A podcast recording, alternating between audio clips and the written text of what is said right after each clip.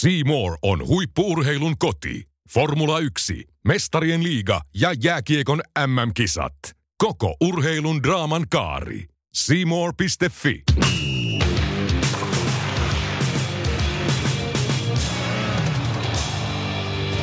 kotimeisteri, nyt on luvassa kunnon pläjäysnostalgia. Mitkä ovat meistereiden parhaat urheilumuistot? Entä mistä innostus urheiluun ja selostamiseen ylipäätään lähti? Näihin kysymyksiin etsitään vastauksia. Jaksossa luvassa myös selostusklipit Sorjosen ja Laaksosen uran alkutaipaleen. Ja tuttuun tapaan yhteistyössä Seemoren kanssa kälättävät sporttimeisterit Minä, Teppo Laakso. ja minä Julius Sorjonen. Ja mehän olemme. Sporttimeisterit.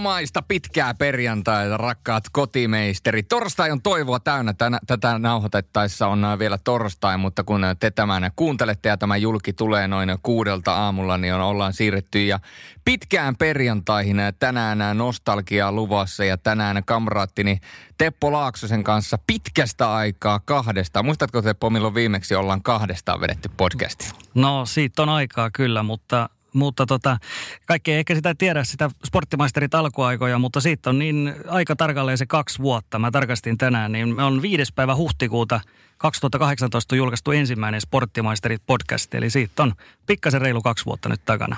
Kaksivuotisjuhlat. Joo, kaksivuotissynttärit, eli onhan, tää, onhan tässä paljon, paljon ohjelmia tehty. Mä laskin myös ne ohjelmat, niitä on lähemmäs 50 nyt kasassa. Tämä on numero 47, jos lasketaan kaikki julkaistut. Siinä on ehditty aika paljon nauhoitella ja jos me nostalgioidaan pikkasen, koska tämän jakson teemanahan on Teppo nostalgia.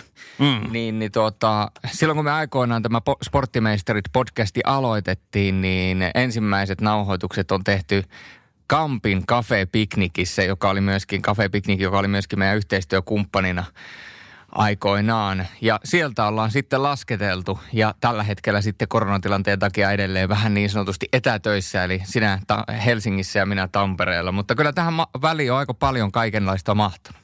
On, on todella, että ne alkuaikojen jaksot yleensä oltiin kahdestaan, sitten rupesi tulee vieraita enemmän ja nyt, nythän on viime aikoina menty ihan, ihan hyvinkin paljon vieraiden, vieraiden liidaamana, joten nyt on vähän mielenkiintoista taas, taas tehdä sitä kahteen Pekkaa välillä. Mutta tämä sopii kyllä tähän teemaan, kun retro ja nostalgia tässä nyt muistellaan.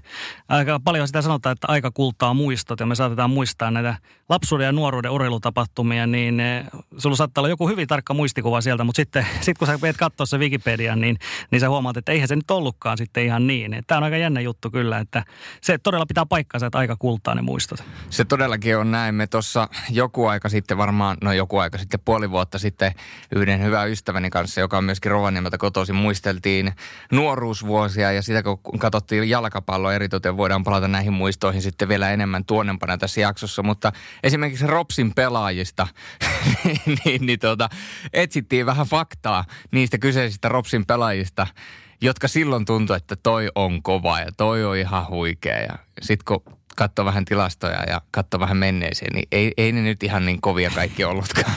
Ei ne niin kovia ollut. Oliko, se, oliko se sitä aikaa, kun Ropsissa oli enemmän, enemmän tota, ulkomaalaisia kuin suomalaisia vai? Joo. Tätä vaihetta. Joo, se oli, tota, se oli sitä aikaa, kun Ropsi oli yhtä kuin Sambian maajoukko. Et se, siellä Sedi Silent, joo. Jedi Siletit ja Malit oli ja sitten oli Chilufiat, Dabit ja George Chilufiat ja, ja näin päin pois. Ja tuota, kyllä, se oli, sitä, se oli sitä samaa kaunista aikaa. Muistan myöskin aikoinaan Mika Lumijärvi teki, taisi tehdä useamman kerran keskuskentällä, niin suoraan kulmapotkusta maali veti kierteellä. No se ei ole ihan joka päivästä. No ei, ei edes Messi, Messi joka, päivä siihen, siihen pystyy. Täytyy tässä välissä ennen kuin unohtaa, niin sanoa, että itse asiassa se kysymys, minkä mä kysyin aikaisemmin, että muistatko milloin me ollaan edellisen kerran kahdestaan tehty podcastia, niin sehän on ollut ihan kauden alussa. Eli kauden alustusta ja sitten toi liika ennakon ensimmäinen osa on ainoastaan sinä ja minä siinä.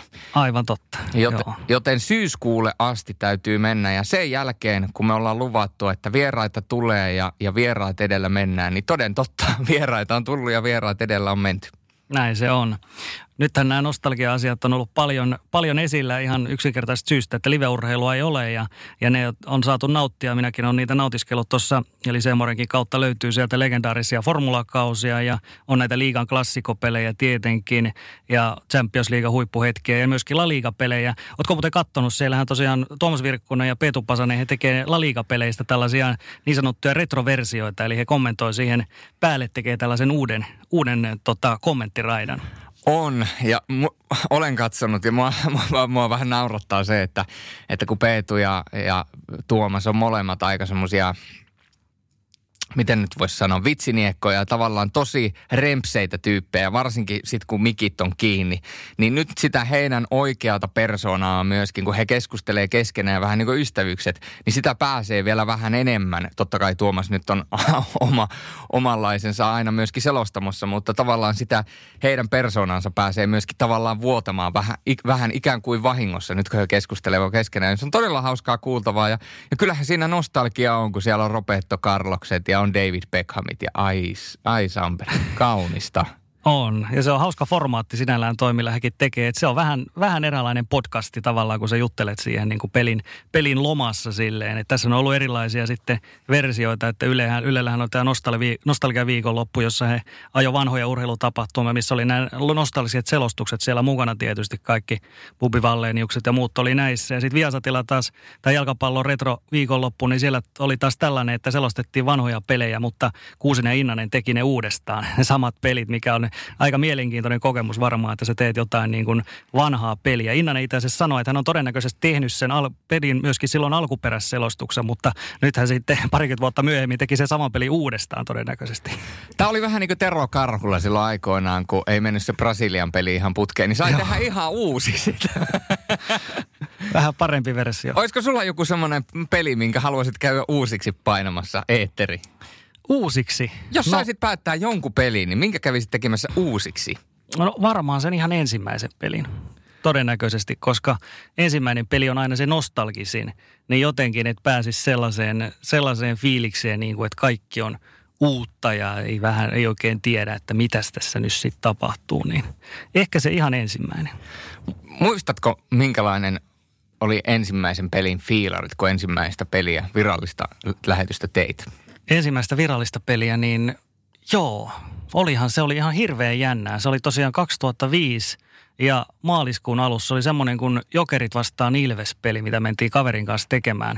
Me oltiin silloin, silloin tota evankelisessa opistossa opiskelijoina, saatiin tehdä opiskelijaradio näitä pelejä ja, ja totta kai siinä oli niin kuin paljon jännitystä, mutta sitten se kuitenkin lähti tietysti, kun kaverin kanssa pääsi tekemään, se lähti siitä sitten hyvinkin – luontevasti. Sitten kun se jälkikäteen kuunteli, niin tuli vähän semmoinen fiilis, että okei, että ei, ei, ei tämä nyt hirveän huonosti mennyt. Ja, ja tota, kyllä meilläkin niin kuin opiskelukaverit ja muut, eihän he ollut tietenkään kuullut aikaisemmin mitään niin kuin meidän tekemiä selostuksia ja tällaisia, niin he oli niin kuin ihan, ihan ihmeissään, että ihan tosissaan, kun te teitte tällaisen, että en olisi kyllä ikinä sustakaan uskonut niin kuin naamasta päätelle.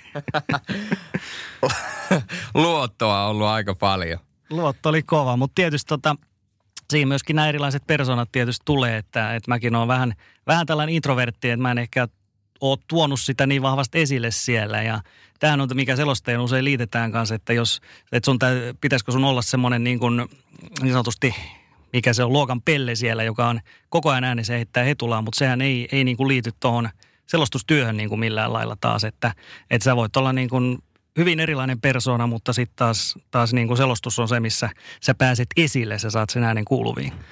Tuo oli aika hauska, kun sä kuvailit tuota luokan pelleä, joka on aina äänessä niin se oli minä.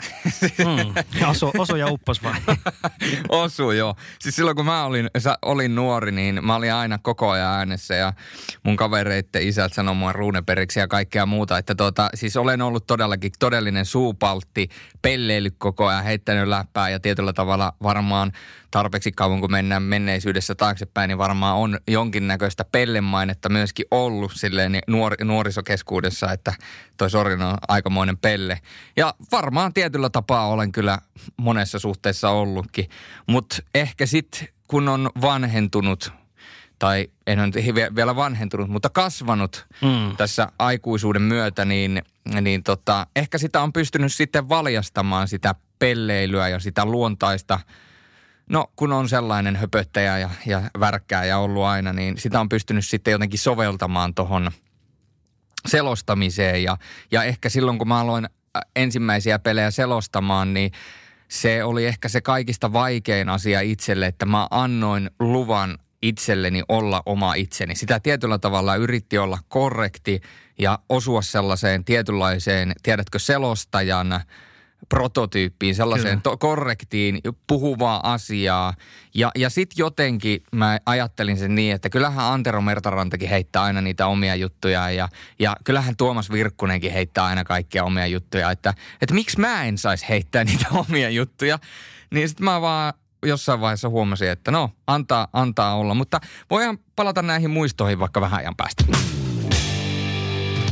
tänään on sporttimaisterit tosiaan nostalgisina ja voitaisiin vähän miettiä varmaan Julle sellaistakin, että mistähän se meidän urheiluinnostus on alkanut silloin alun perin, että mitä ne, mitä ne hommia oli, niin ainakin omalta kohdalta, niin ää, ne muistot on sellaiset, että mä olin varmaan siinä ala-asteellakin vielä ekoilla luokilla, niin kyllä mua kiinnosti ihan muut asiat, niin kuin, niin kuin Lego, Lego-rakentelut ja tällaiset ja Akuankka kirjat, mutta mä muistan, että jossain siinä 94 – paikkeilla tosiaan, josta, jotenkin toi Formula 1 oli tosiaan mulla se ensimmäinen, mikä sieltä kolahti ja sitten siihen perään tuli myöskin tuo jääkiekko ja 95 MM, että siitä se oikeastaan, siitä se oikeastaan sitten lähti. Ja se mä tajusin, että siinä saa tällaisen uuden niin kuin sosiaalisen ulottuvuuden myöskin, mitä ei ennen ollut. Ja tarkoitan tällä sitä, että sitten siellä, siellä tota, kaverien kanssa ruvettiin pelailemaan tällaisia pihapelejä ja muuta ja siellä oli sitten tota, oli tietysti nämä, nämä MM-leijonat ja muut siellä pyöriä ja sitten kyllä mä semmoisiakin pelejä on jo selostanut, mutta ylipäätään se, että rupesi seuraamaan itse urheilua ja sitten siitä myöskin käytiin tällaista loputonta välituntidebattia aina siitä, että, että tota, kumpi nyt on kovempi Saku Koivu Ville Peltonen ja, ja tällaista, niin se, se toi niin kuin ihan, ihan uutta sisältöä ainakin mulle elämään. Kyllähän jokainen itseään kunnioittava ihminen vastaa tuohon, että Saku Koivu. Kolme maalia, hei. No joo, kyllä se, kyllä se tietysti M-finaali 95, niin ehkä siinä, siinä kohtaa Peltoselle oli, oli ehkä myöhemmin. Mä oon kato ehkä sitten kasvanut siihen koivufaniuteen sitten vielä, vielä vähän myöhemmin, niin mulle on tullut sitten. Ja täytyy kuriositeettina kertoa se, että multahan löytyy itse asiassa Saku Koivun pelipaita tai, tai työsulkukaudelta. Siinä on myöskin Koivun, Koivun nimmari. Ja mä oon joskus aikoinaan niitä kiitoksia Enoni olen saanut Tepsin, Tepsin kamoa. Mulla on ollut Kimmo Rintasen ja Kai Nurmisen mailla ja kaikkea muuta. Että, että tuota, tuollaista niin sanotusti fanikampetta on löytynyt. Mua vähän, vähän harmittaa, että mä oon pelannut ulkojäällä ja pihapeleissä niillä, niillä mailoilla. Niin niitä ei enää ole tallessa. Mutta tota, äh, kyllä se mulla meni vähän tietyllä tavalla samalla tavalla, että silloin ihan pienenä niin ehkä se urheilu – urheilu ei sillä tavalla ollut läsnä, mutta sitten äh, ehkä, no miten se voisi sanoa, että jostain sieltä ala-asteelta on lähtenyt sitten niin kuin oikein kunnolla urheilukärpänen puremaan niin kuin äh, harrastukseen. No on sitä ollut kyllä ennen äh, tuota, ala-astettakin urheiluharrastuksia, mutta sitten on alettu enemmän pelaamaan vielä pihapelejä poikien kanssa ja kavereiden kanssa. Ja, ää, mä oon tavallaan siunattu että mulla on ollut sellainen kaveripiiri, jolla, jolle kaikille urheilu on ollut kaikki kaikessa. Ja, ja meillä on niitä pihapelejä, meillä on niitä pihapelejä ollut todella paljon. Ja me ollaan pelattu pihapeleissä niin kuin ihan tavallaan maassa, että on ollut maalit ja, ja sitten pelattu tennispallolla ja kaukalopallomailolla ja sitten on ollut ulkojääpelejä, on ollut ää, fudispelejä, ollaan pelattu fudista ihan totta kai kentillä, mutta sitten kun tuo tuollaiset nurmikentät ei – Rovaniemellä ihan niitä ei järjettömän paljon silloin ollut, kun minä olin nuori tai pieni. Ja se yksi paras nurmikenttä, Susivoudin kenttä, niin siellä, siellä luki, että asiat on oleskelukielet. eli, eli, eli, eli, ei kannustettu pelaamaan. Niin me ollaan sitten tosi paljon pelattu puistoissa fudista sille, että me ollaan Joo. etsitty puistoja, missä on hyvä nurmi. Ja sitten me ollaan katsottu, että hei, tossa on kaksi puuta, jotka on tosi hyvin, että ne, ne muodostaa maalin. Ja sitten me ollaan mietitty, että missähän voisi olla toinen maali ja yritetty, to, joskus ne kentät on ollut vähän semmoisia bumerangin mallisia ja muuta, mutta, mutta sitä kautta se on lähtenyt ja, ja sitten tietysti kun on koko ikänsä harrastanut, mä oon harrastanut ihan hirveästi eri lajeja. Tietysti salibändi, jääkiekko, jalkapallo on varmasti ne kaikki asiat, mitkä moni tietää, mutta mullahan on ollut siis tässä vuosien varrella, kun mä oon ollut ihan pieni, niin siellä on ollut siis kansantanssia, siellä on ollut ähm, judoa, mä oon harrastanut painia, siis niitä on aivan älyttömästi niitä lajeja ja mä mietin sitä, että kun mä oon kuitenkin – ollut, tuota, meitä on kolme lasta ollut kuitenkin, niin, niin tuota, että kun mä oon ollut koko ajan vaihtamassa harrastusta ja, tai hmm. etsimässä mm. uutta harrastusta, niin on siinä ollut kyllä, on siinä ollut kyllä niin sanotusti äitillä kestämistä. Iskä on nimittäin vaellellut maailmalla, niin iskä ei ole ollut siinä, siinä minua kuskaamassa, mutta tota, Pitkä lista ainakin on, että miten sä oot ehtinyt tota kaikkea, mutta sä oot tehnyt sille vähän aina vuorot, vuorotellen aina, että pätkän tota ja niin, se, se on varmaan ollut se, että siellä on ollut jalkapallo, jääkiekko ja salibändi on ollut tavallaan ne, jotka on seurannut sieltä pienestä niin kuin aina näihin päiviin asti. Ja sitten siellä on niiden lisäksi tavallaan tullut sellaisia kokeilulajeja, judoa, vuoden, kaksi vuotta, en muista kuinka kauan, painit, kaikki tällaiset. Että siellä on niin kuin kokeiltu kaikkia eri, eri juttuja, mikä voisi olla kivaa. Ja, ja sitten kun on huomattu, että no ei tämä ole ehkä mun juttu, ei tämä mun juttu, yleisurheilu ehkä ei ole mun juttu ja kaikkea muuta, niin, niin sitten ne on tavallaan pikkuhiljaa jäänyt ne kaikki lajit ja sitten ne kolme lajia on tavallaan ollut ne kolme päälajia ja tietysti salibändi ja jääkiekko niin kuin varmasti ne kaikista kaksi tärkeintä lajia mulla. Joo. Meillä me pelattiin kanssa sählyä niin kuin joka päivä käytännössä. Meillä oli semmoinen betonikaukalo oli siinä puistossa lähellä. Se oli siis semmoinen ulkouima-allas niin sanotusti tällainen, siis täysbetoninen, mutta siinä oli niin kuin reunat ja tällaiset, että siinä erittäin hyvin mahtui pelaamaan. Kyllä siinä parhaimmillaan niin kuin viisi vastaan viisi pelejä pysty pelaamaan, mutta silloin oli kyllä aika tiivis, tiivis tunnelma, että siinä ei varmaan niin kuin, se on ehkä joku mä tiedän, 20 metriä se pituus siinä ja leveys ehkä saman verran. Että, että, mutta se oli siis se oli, niin kuin, se oli semmoinen elämäntapa ja tietysti muistat varmaan siihen aikaan, että ei mitään niin kuin tällaisia tekstareita tällaisia vielä edes ollut, ei ollut puhelimia, kännyköitä olemassakaan vielä ja et ei, ei me niin kuin tehty mitään tällaisia treffejä, että okei, sit silloin ja silloin, vaan koulun jälkeen käytiin heittää kamat pois ja mailat mukaan ja sitten sinne ja sillä se meni. Joo, ja se, no sen mä muistan, että, että lankapuheli on ollut, että lankapuhelimella, no, se on pystynyt, lankapuhelimella on pystynyt silloin ihan nuorena soittaa, että hei, onko Jonne kotona? On, no niin, pyydätkö Jonnea pelaamaan? Ja, tavallaan näinhän se on mennyt. Ja sitten kun mietitään sitä meidän aikaa, kun me ollaan ollut molemmat pieniä, niin kyllähän urheilun seuraaminen ylipäätänsä on ollut paljon vaikeampaa kuin mitä se tänä päivänä on. Jos me mietin, että tämän päivän nuori esimerkiksi, tai tämän päivän lapsi ylipäätänsä, puhutaan vaikka taaperoijasta eteenpäin, 4-5-vuotias e, nuori lapsi, niin kyllähän se pystyy imemään niin kuin urheilua aivan eri tavalla. Ja sillä on mahdollisuus siihen, kun vertaa, mitä se on ollut silloin, kun me ollaan oltu pikkupoikia. Eihän silloin ole ollut tällaista internettiä, niin kuin aivan kun me ollaan oltu pieniä. Ja ei ole mm. ollut YouTube ja nykyään on kaiken, kaiken näköiset TikTokit ja muut, no TikTok nyt on tietysti vähän erilainen, mutta kyllä sielläkin urheiluklippejä pyörii, mutta siis tar- tavallaan tarkoitan sitä, että se urheilu on tänä päivänä helposti saatavilla. Silloin sitä piti katsoa sellaisessa paikassa, missä vain se oli mahdollista. Kyllä, kyllä. Siis live-urheilun määrä se oli ihan älyttömän paljon pienempi kuin mitä se on tänä päivänä. Että esimerkiksi kun jääkiekossa puhutaan, niin se oli se sunnuntai Hockey Night kello 16. Jos sä halusit jääkiekkoa nähdä telkkarista, niin se oli niin kuin se, mikä siellä pyöri, pyöri niin kuin ympäri kauden. Ja sitten tota, sit oli lisäksi tietysti MM-kisat ja tällaiset, mutta tota, ei sitä vaan ollut, ei sitä vaan ollut samalla tavalla. Ja nyt tosiaan, jos nuori haluaa haluu katsoa jotain futisklippejä ja muuta, niin siitä vaan puhelin auki. Sie, siellä sulla on ihan, ihan niin kuin loputtomasti sitä materiaalia siellä katsottavissa ja sä pystyt ruokkimaan sitä innostusta. Mutta ennen, me esimerkiksi tota, miten liigaa seurattiin, niin sitä niin kuin kuunneltiin radiosta – ensinnäkin liigaa, sitten tietysti teksti TV. Mulla, mullahan ei ollut siis, meillä ei ollut semmoista telkkaria, missä oli teksti TV silloin, kun mä olin, olin niin kuin alasteikäinen. Ja se, se otti todella paljon päähän, koska teksti TV oli ihan valtavan hyvä, millä sä pystyt seuraamaan, että miten se liigakierros siellä myöskin etenee. Ja, ja sitten seuraavana päivänä Helsingin Sanomat tuli, niin siellä oli tota, tulokset, maalintekijät, nämä niin kuin otteluraportti – mitä pelistä on käynyt, niin silloin luettiin vielä niitä. Mä vähän epäilen, että nykylapset ei ihan samalla tavalla enää lue. no. lue niitä otteluraportteja, koska he on todennäköisesti ehkä katsonut sen pelin livenä tai ainakin saanut ne klipit niin kuin jo nähtäväkseen ne maalit sitten, jos, jos se heitä kiinnostaa se peli. Niin, siis kun se nykypäivä on mennyt siihen, että kun mietitään pelkästään puhtaasti jääkiekon SM-liikaa, niin jääkiekon SM-liikasta, kun sä avaat tulospalvelun, niin nyt Telia-aikakaudella, niin sähän pystyt sieltä katsomaan, no et nyt ihan reaaliajassa, mutta melkein, niin sä pystyt sieltä katsomaan esimerkiksi maalit. Kyllä. Kun tulee maali, niin siihen tulee sitten huippuhetket siitä maalista. Niin kun miettii, niin en, jotenkin mulla on semmoinen muistikuva, että onhan sitä ollut Kanal Plussaa ja jotain muita ennen sitä, niin kuin puhutaan 2000-luvun taitetta ja sitten siellä on ollut niin kuin hokinaitit ja muut.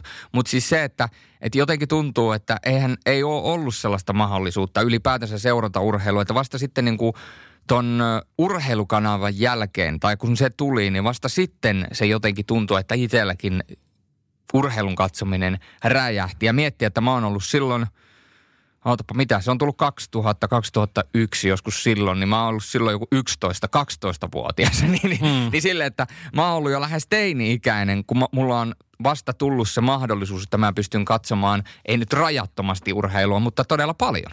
Kyllä.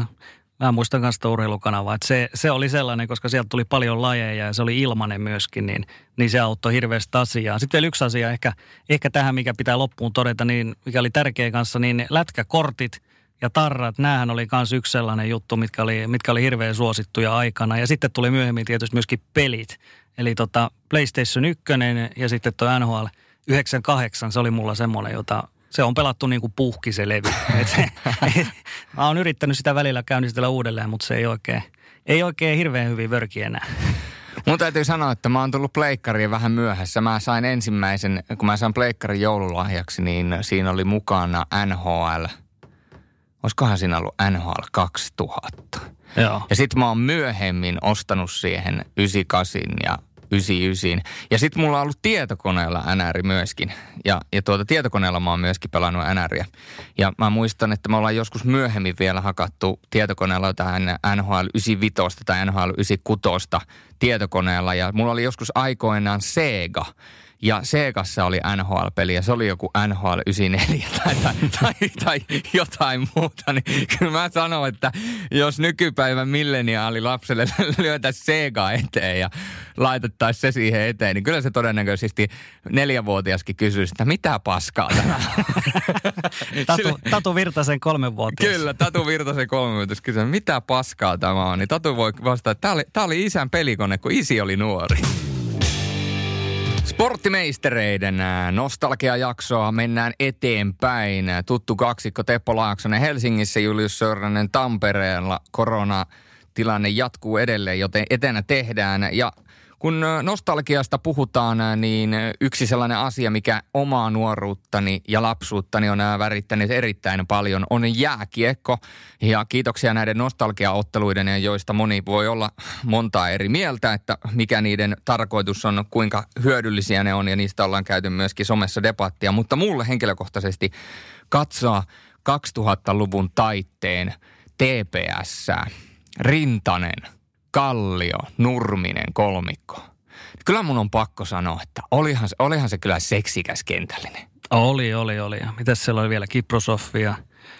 Oli, olihan se hienoa, hienoa aikaa. Siis mullekin on parhaiten jäänyt just niin kuin, mä muistan eh, jotain ehkä Jokerien mestaruudesta, mitä se oli C96 ja sitten TPS oli taas, no tietysti 97, 98 Helsingin IFK. Se oli, silloin tuli paljon katsottua pelejä jo ja Hockey Night, että silloin taisi olla linkku vielä. Ja sitten, mä muistan sen, kun linkku vaihtui sitten Saukkosen Mikaan, niin, niin tota, vaikka Saukkonenkin, onhan se, sehän on meitä parikymmentä vuotta vanhempi, vanhempi äijä, mutta mä muistan silti silloin, kun se vaihos tuli, että jes, nyt tulee nuori, nuori mies kehi ja, tota, ja olihan siis, olihan siinä raivissa heti, heti pieni ero, vaikka siis Linkku Lindegren on hieno, hieno selostaja ja hieno jääkiekko persona, mutta kyllähän Mika toi, Mika toi hienon drivin siihen sitten kanssa, kun tuli mukaan. Toi toi. Ja jotenkin se Timo Jutilan ja Mika Saukkosen duo, niin se on varmasti meidän ikäisille, niin se on jäänyt pysyvästi mieleen, palannut verkkokalvoille ja tärykalvoille ja siitä on tietysti sitten seurannut kun ne on aikoinaan ollut myöskin NHL-peleissä ja muuta. Täytyy vielä tuohon TPS-peliin, tai TPS-peliin palata sen verran tuossa 99-2000 tai 2000-luvun taitteessa, niin kyllä mun täytyy sanoa, että se Jokereiden ja TPSn välinen finaaliottelu, jonka katsoin siis myöskin tuolta Seemoralta, ne on kaikki näkyvissä nuo Telian klassikkoottelut, niin ne on näkyvissä myöskin nykyään Seymourella, joten jos kiinnostaa vanha lätkä ja jos on vaikka meillä nuoria kuuntelijoita, jotka on ehkä syntynyt vasta yhdeksän, tai sanotaanko 2000-luvun taitteessa, eikä muista näitä, koska on syntynyt joko sen jälkeen tai on ollut niin nuoria, että ei voi muistaa, niin nyt on hyvä aika palata siellä on Jori, äh, Jori kun Tero Lehterät ja Esa Tikkaset ja muut jokereiden pussa. Niin täytyy sanoa, että se mikä mulla niin kun tuli tuosta TPSstä, niin mä jotenkin, mulle TPS se 2000-luku ja luvun taite, niin se jollain tavalla myöskin tähän Lius Kiviharju, tähän duunariosastoon, niin siihen jotenkin kulminoituu se mun TPS – faniuteni, koska minähän olin nuorena TPS-fani. Mä oon syntynyt Turussa ja niin kuin sanoin, niin on TPS-fanikamaan saanut, niin, niin siinä on ollut sellaisia pelaajia, jotka muistaa. Ja mm. jotenkin niistä ei muista hirveästi, mitä ne on tehnyt, miten ne on tehnyt, mutta ne nimet muistaa. Että ainoat, jotka muistaa, mitä ne on tehnyt, on se, että Kimmo Rintanen. Ja kun me ollaan puhuttu tässä ennen tätä, kun alettiin nauhoittamaan, että aika kultaa muistot ja puhuttiin Tepon kanssa siitä, että – helposti muistaa asioita erillä tavalla. Ja sitten kun niitä katsoo nyt jälkikäteen, niin katsoo, että no eihän se nyt ollutkaan niin. Mutta yksi asia, mitä ei aika ole kullannut kullemmaksi kuin mitä se oikeasti on, on Kimmo Rintanen. Mä nimittäin, Kimmo Rintanen edusti mulle täyttä seksiä jääkiekossa silloin, silloin kun mä olin nuori vaikka en seksistä mitään tiennytkään, niin, niin nyt kun katsoi noita vanhoja, vanhoja tuota, pelejä ja katso Kimmo Rintasta, niin olihan se kyllä kaunista. Siis ei, ei Herran Jumala. Siis ei, ei vaan niin kuin, siinä on jotain, se, sanotaanko, että Kimmo Rintanen on, jos sanotaan, että joku on seksikästä jääkiekossa, niin se on. Se on. Ja siis kyllähän Rintasen urakin, se oli ehkä sellainen kuitenkin, joka vähän, vähän niin kuin on aliarvostettu jopa. Sitä pelasi tosi pitkään Sveitsissä ne uran viimeiset ajat, niin ehkä myöskin sen takia sitten ei ehkä sillä tavalla ole hehkutettu. Ja myöskin Leijonissa hän teki tosi, tosi pitkän ja komeen uran, että tota, kyllä mäkin muistan Rintasen hyvin. Hän teki jokereihin sen yhden kauden piipahduksen silloin myöskin, myöskin mutta palasi sitten aika nopeasti kyllä Turkuun, että, että tota, ei, ei niin hyvin viihtynyt ilmeisesti isommalla kirkolla. Joo, no ei. Ja kulta, kultaranne, niin kyllähän kultaranne se, että, että tota, eihän varmaan hirveän moni häntä muista mistään muualta kuin TPSstä, eikä se nyt mikään ihme ole. Joo, ei, ei tietenkään. Hänelläkin, hänelläkin nämä NHL-visiitit ja muut, niin nehän oli vähän, vähän sitten, me ei mennyt niin putkeen, mutta tosiaan kyllä Nurminen oli, oli Turussa ihan hirveä legenda ja teki paljon, paljon maaleja nimenomaan kotihallissa aina. Ainakin tällainen mielikuva on monille jäänyt, hän teki kotihallissa hirveän paljon niitä. Mutta tota, SM Liigan osalta joo, noi oli niitä kultavuosia kyllä itselle. Mä edelleen muistan parhaiten sinne 2000-luvun alkupuolelle. Sitten se rupeaa jotenkin vähän, vähän hämärtymään. Et se, on, se liittyy todennäköisesti siihen, että kun on alkanut seuraa niin kuin enemmän työn puolesta asioita, niin silloin se ei, se ei vaan ole semmoinen sama juttu. Että sä et ole enää se penkkiurheilija, että sä istut siinä telkkari ääressä ja, tota, ja, ja niin kuin sä katsot vaan niin kuin peliä pelinä tai että sä oot, tota, oot siellä katsomossa. Että sitten jos sä teet sitä niin kuin työn puolesta, että sun pitää niin kuin tehdä, tehdä joku juttu siitä tai että sä niin kuin tarkkailet pelaajia tavallaan tulevaa ajatellen jotain tällaisia juttuja, niin se ei vaan enää ole, ole sellainen sama juttu. Se, se muuttaa, se muuttaa mm. asioita. Se on jotenkin luonnollista. Ja, ja sitten se, että mitä se on mun, mun kohdalla muuttanut, on se, että et ensimmäisestä pelistä lähtien, kun mä oon alkanut tekemään, tai oikeastaan siinä kohtaa, kun mä muutin Helsinkiä aloin opiskelemaan urheilujournalismia, niin mä sisä, pään sisällä tein sellaisen päätöksen, että mun fanittaminen täytyy loppua tähän. Kyllä. Ja, ja jotenkin niin kuin tuntuu, että ainoa joukkue, jonka peliä olisi vaikea tällä hetkellä selostaa, jota on fanittanut ja olla puolueeton, niin se olisi Rovaniemen kiekko. Se on, niin kuin, se on niin kuin ainoa sellainen, sellainen asia. Ja, ja jotenkin sekin, että jos mietitään rokia silloin, kun mä oon ollut pieni – niin, niin kun mietitään Rovaniemen kiekkoilua, niin kyllähän se jotenkin Rovaniemen kiekkoilu, niin sen jälkeen vasta kun Lappiareena tuli, niin sen jälkeen siellä on vasta ollut sellaiset puitteet ja, niin kuin pelata järkevää lätkää. Kun miettii sitä vanhaa Saarenkylän jäähallia, missä mäkin olen nuorena poikana reenannut ja siellä on pukukopit ollut siellä toisessa, toisessa rakennuksessa ja sitten siellä ollaan kipitelty niitä muovimattoja pitkin siihen betoniläävään, niin, niin kyllähän niin kuin jos Roki tänä päivänä pelaisi mestistä siinä, siinä hallissa, niin mm. kyllä, kyllä tekisi aika paha. Tai kuulostaa ihan Lempäälältä tai Heinolalta, missä mikä on niin kuin tänä päivänäkin vielä. Mutta, mutta joo, siis Lappi-areena on hieno, mä oon kerran, kerran käynyt siellä. Muistaaksä muuten, meillä oli yhdessä jaksossa oli puhetta näistä suosikkijoukkueista, niin muistaaksä mikä mulla oli SM-liigassa? Ykkönen. Ah, sulla, oli, sulla oli Helsingin IFK. Ei kun se oli just se Eikö toinen. jokeri, jokerit? Aivan. Nimenomaan. Eikö se paha. jokerit? Joo, mutta joo, se on ihan totta, että siitä piti sit vähän, vähän karistella myöhemmin, myöhemmin irti, mutta tota, kyllä siitä oli hienoa, kun pääsi niitäkin jokereen pelejä sit myöhemmin selostaan, että siinä tavallaan yhdistyi, yhdistyi sitten monet, monet mieluisat asiat. Mutta tota, jos on selostusasioista vielä myöhemmin lisää, niin MM-kisat sitten, joka kanssa on tällainen iso juttu tietysti tuolla MM, noiden SM-liigan ohella, niin kyllä tietysti 95 on, on varmaan se ikimuistosi, mutta oli siinä monia muitakin hyviä kisoja. Muistan 95 jälkeen sitten oli 96 kisat, mitkä meni pieleen, niin tota, meilläkin oli Meillä ei ollut aikaisemmin ollut mitään sellaisia, mutta meillä oli niin kuin iso kisastudio. Meillä tuli niin kuin, mun serkkuja tuli sinne ja niin kuin Eno ja perhe tuli ja sitten siellä kaikki katsoi yhdessä niitä pelejä ja sitten ne meni ihan persiilleen koko kisat siellä. Ja sitten mä muistan, että miten se, oli, miten se oli ensimmäistä kertaa silleen, että ihmisillä oli odotuksia, koska Suomi oli just voittanut ne edelliset, edelliset kisat ja sitten oltiin niin kuin ihan, että voi saatana, miten tämä menee näin huonosti.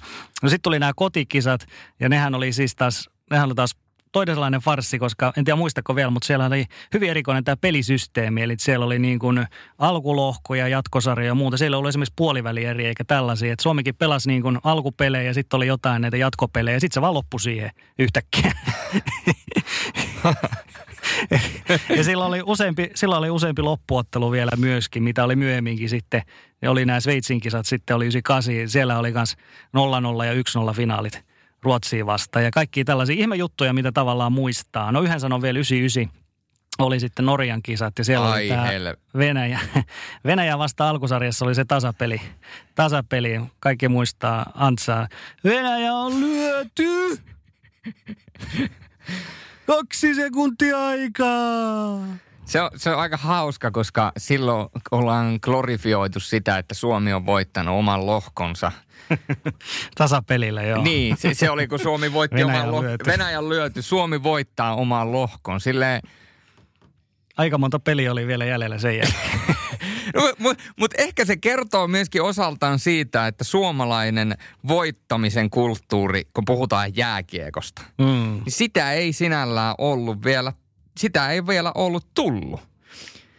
Ehkä siinä määrin. Tai ei ollutkaan tullut. Et kyllähän se niinku jotenkin tuntuu, että suomalainen voiton kulttuuri jääkiekossa, niin se on oikeasti mun mielestä kunnolla syttynyt vasta niinku 2010-luvulla. Että jotenkin, On. et, että vasta, vasta niinku nyt e- enemmänkin aletaan uskomaan siihen, että kyllä Suomi voi voittaa ja Suomi voittaa. Mutta sitä ennen on ollut vähän sille, että Suomi on se pieni ja piskuinen ja, ja jos tästä nyt karrataan. Vaikka siinä pitää muistaa, että 2000-luvun taitteessa niin siinä oli jo niitä, siinä oli kuitenkin jo niin kuin lähellä oltiin sitä, sitä pokaalia. Niin kuin, eh, silloinhan 99 hän oli, äh, hetkonen, 99, siis sehän oli kaksiosainen se loppuottelu. Ei, Joo, se- oli, oli, oli. se oli kans niitä, jo- joo, Ja kyllä. se meni se, se jälkimmäinen ottelu meni sitten jatkoajalle.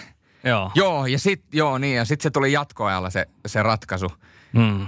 Ja eikö siinä ollut, oliko se, oliko se vuotta ennen vai, oliko se ysi, hetkonen, milloin se, 98 oli Ruotsi, 99 oli Tsekki. joo, joo niin oli. Ja sitten tota, joo niin se oli, niin se oli tota, niin olikin joo, ne oli kaksi peräkkäistä, kaksi peräkkäistä finaalitappiota. Ja ne oli, ne oli molemmat niitä kahden ottelun. Oli. oli. Ysi, joo, 99 Suomi, eikö niin, että Suomi voitti sen ensimmäisen, mutta sitten Tsekki hoiti sen toisen ja se meni sitten sitä myöten siihen, että, että onhan nämä, onhan nämä tällaisia kyllä aika, aika merkillisiä, merkillisiä juttuja, kun niitä jälkikäteen muistelee, että mitä sieltä niin kuin on jäänyt, jäänyt omaankin mieleen.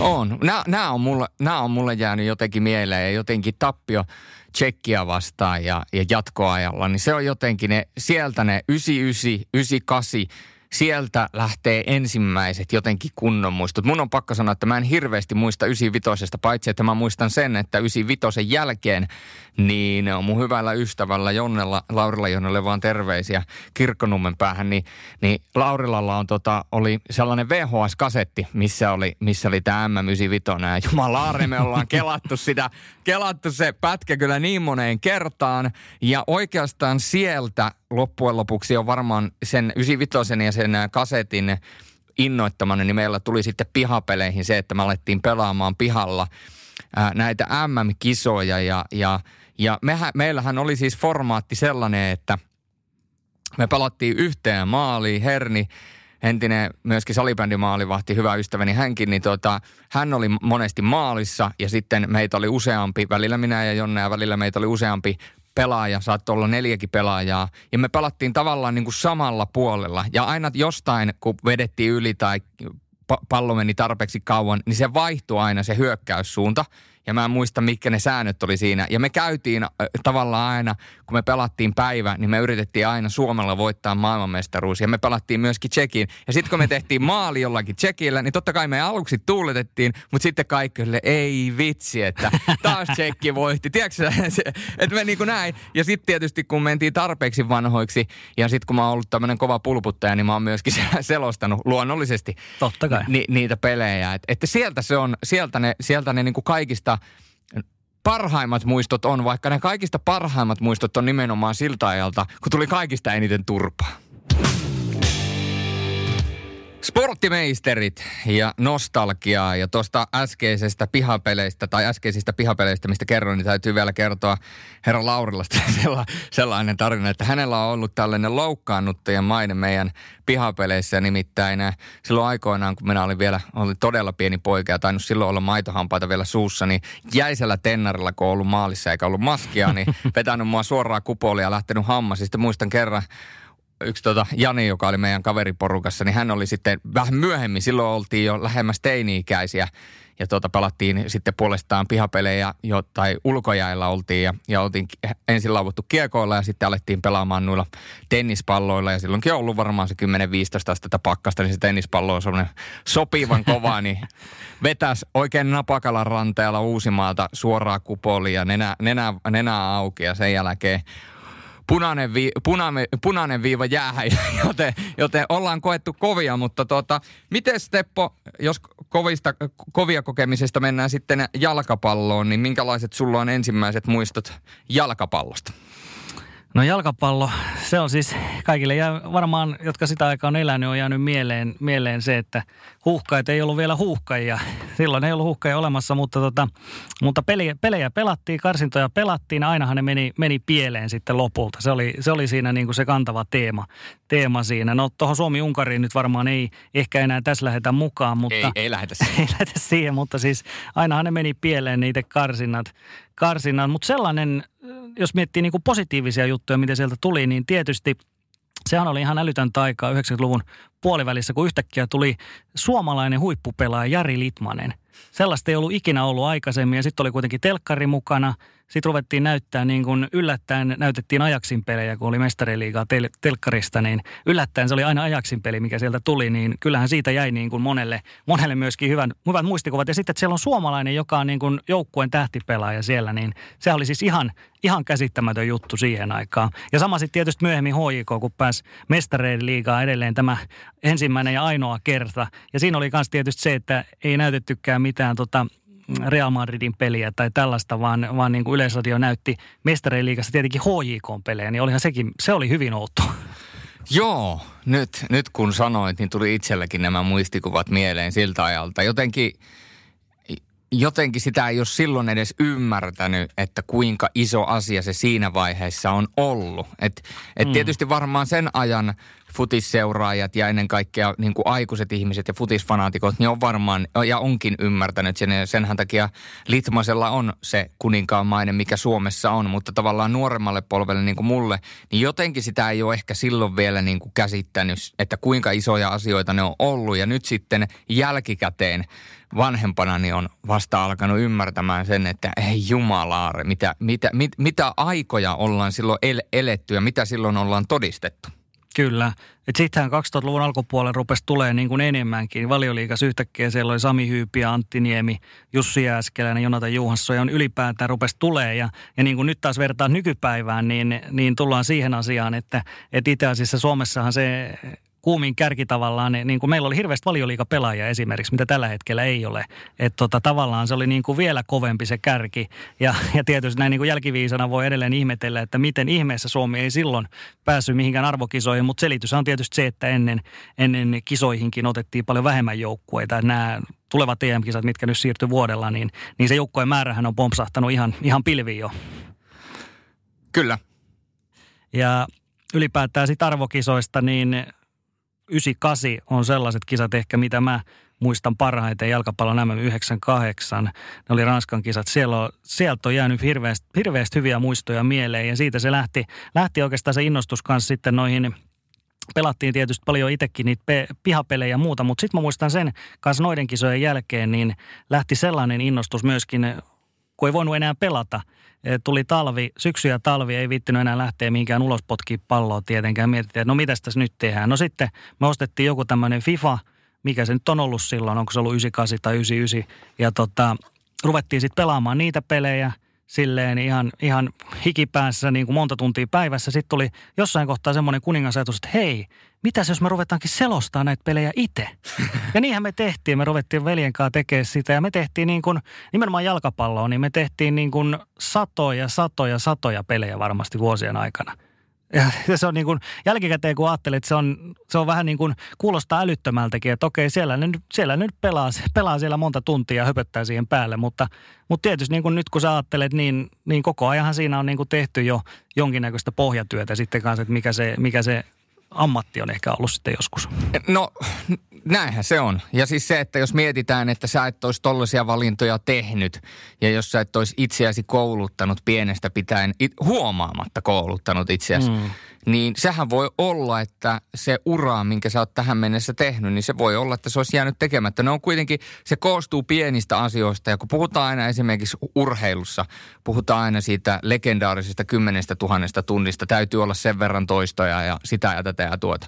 Niin, niin kyllähän se nuorena, kun ollaan esimerkiksi saat noita fudispelejä selostanut ja fudispeliä selostanut, niin sä oot tavallaan saanut siellä myöskin opetusta siitä itsellesi, että miten sä havainnoit jalkapalloa, koska sitten kun sä pelaat sitä videopelinä, niin videopelinä se on jollain tavalla, tai siis ei jollain tavalla, vaan onkin aika paljon nopeutettu, jolloin sä joudut käyttämään enemmän vielä aivokapasiteettia siihen, että sä pysyt kärryillä, mitä siellä tapahtuu. Ja sitten kun tullaan normaaliin jalkapalloselostamiseen, niin sun on tavallaan helpompi havainnoida niitä samoja asioita, koska sä oot pystynyt tekemään ne jo nopeammassa temmossa. Joo, ja toi on hyvä, hyvä pointti, toi tunti, tuntipointti, koska sitten taas kun mentiin opiskelemaan ja muuta, muuta alaa, niin siinä oli just sen huomas kyllä niin kuin, että, että tota, voi olla, että joillekin ne oli, oli niin kuin ihan ensimmäisiä kertoja, kun ruvettiin harjoittelemaan, tekemään jotain lyhyitä selostuspätkiä ja muuta, ja sitten mä laskettelin niin kuin vaan menemään, niin mä muistan, muistan meidän opettaja Juha-Matti Holopainen kysyikin sitä, että okei, sä oot tehnyt ehkä ennenkin tätä, ja Mä olin vähän vaatimaton sille, että joo, mä joskus tainnut vähän, vähän, vähän tehdä, että viimeiset, viimeiset varmaan viisi vuotta ennen sitä. Väh, vähän, vähän oli pankissa, pankissa jo rahaa ennen kuin, ennen kuin pörssiin lähdit, niin Kyllä, sanotusti. niin sanotusti joo.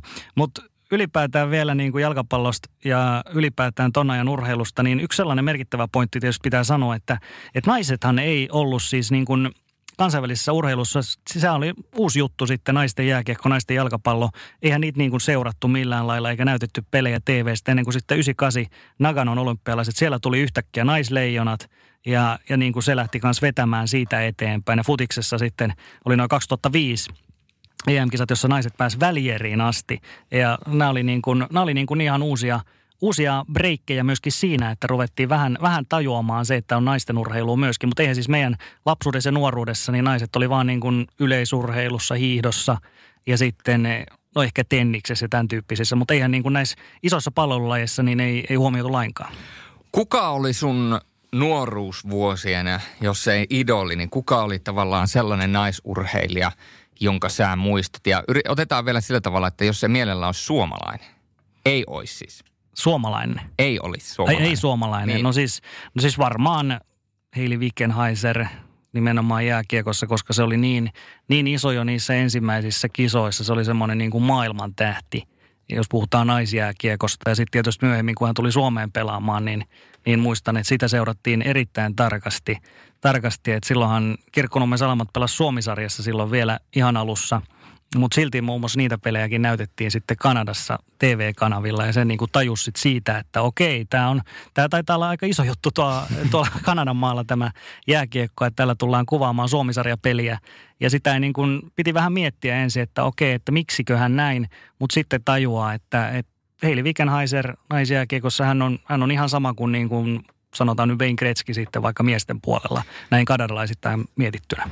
Joo, kyllä siinä aikamoista mytologiaa hänen ympärillään on, on ja muistan itsekin hämärästi ne vuodet, kun hän, hän Suomeen tuli ja sitä asiaa seurattiin. Mullahan itsellä kun mietin nuoruusvuosien urheilijoita ja naisurheilijoita, niin mä en tiedä minkä takia, mutta ensimmäisenä aina, jos mä mietin naisurheilijaa ja mietin nuoruutta, niin mulla ensimmäisenä ponnahtaa mieleen sveitsiläinen tennispelaaja Martina Hingis. Mm, joo, kyllä. Oliko se, oliko se hingis, kun oli tämä puukotustapaus vai, vai sekoitanko nyt johonkin toiseen? Mutta kuitenkin Steffi Grafhan oli, eikö hän ollut kans aika kova? Steffi Graf oli joo. aivan äärittömän jälkeen. Sehän oli, tuota, Hingiksellähän oli se, ää, kauanhan tästä on aikaa, varmaan 15 vuotta, niin sillähän oli jonkinnäköistä tuota, ää, hetkonen, se oli jotain, se oli joku kokaini, kokaini tuota, kärry tai joku kokaini fiasko, mitä silloin joskus puitiin joku vajaa 15 vuotta sitten. Sen mä muistan, Aa, sen mä muistan joo. Hingiksestä, mutta ja, ja siis tennispelaajana muistan, muistan erittäin hyvin. Ö, miten sitten, jos mietitään ylipäätänsä, niin jalkapallosta vielä sen verran, niin noista arvokisoista, onko sulla arvokisamuistoja? Mm, 98 on siis sellainen, mikä mulla on jäänyt parhaiten mieleen. Ehkä sen takia, koska Mertsihän oli silloin vielä, silloin vielä pääseloste. Ja mun mielestä niin kuin Mertsin sen ajan jalkapalloselostukset on ihan, ihan kullanarvoisia. Toki sitten myöhemmin, myöhemmin Tapsa Suominen ja, ja Hoopi ja nämä teki myös hyviä, hyviä kisoja. Mutta jotenkin 98, kun miettii, miettii, se oli jotenkin semmoinen kesä – kesä jotenkin, mitä ei voi, ei voi unohtaa. Ja tietysti se, että Ranska voitti, koska se oli kotikisat niillä. Mä olin ehkä vähän Brasilian puolella silti, mutta, mutta silti Ranska voitti, niin olihan se, olihan se pakko antaa heille krediitti siitä. Mutta mut siitä, niin kun, siitä syntyi mulle niin kun ehkä se viimeinen kipinä myös just tuohon selostushommaan, koska se, se, niin kun, se porukka, jolla niitä kisaselostuksia tehtiin, eli se oli Mertsi, Tapsa, Pubi ja Hoopi, jolla tällä nelikolla vedettiin ne kisat, niin onhan toi on semmoinen niin kuin All Starsi kanssa. No ja on. Tuntuu, että mä opin siinä niin kuin koko ajan jotain ja tuli semmoinen palo niin kuin siinä, että perkele pitää päästä tekemään näitä. ja, ja pääsit. Niin, pääsit, kyllä. pääsit. Mullahan niin kuin ylivoimaisin, ylivoimaisin tuota, muisto löytyy ehdottomasti 2000 ää, kisoista. Ja ne oli oikeasti mulle jollain tavalla niin kuin ylivoimaisesti tällainen amerikkalaisittain sanottuna bittersweet muisto, koska se, se mitä mä muistan, moni tietää sen mun Juventus, Juventus-taustan tai sen, että olen Juventusta sympatiseerannut silloin, kun Kyllä, olen nuorempi ollut. Ja silloin ää, Ranskan ja Italian välisessä loppuottelussa, ja siis mullahan on italialaiset sukujuuret, tämäkin varmaan moni on tiennyt, jos on meidän lähetyksiä kuunnellut. Mä voin sellaisen adeknootin vaan kertoa, että sellainen sivusto, tämä ei ole maksettu mainos kuin My Heritage, ää, jonka kautta pystyy omi, omia etnisyys, ää, etnisyysarvioita ja sitä, että omia syntyperää selvittämään DNAn kautta, niin mähän tein oman DNA-testin ja voin kertoa, että olen suomalainen 51,8 prosenttisesti. Tarkkaa on. Eli no. olen, olen suomalainen. No joka tapauksessa, niin, niin mähän on ollut totta kai, mä oon tykännyt Italiaa, Italiaa katsoa ja italialainen jalkapallo ja ylipäätään se Italia on ollut mulle se rakas.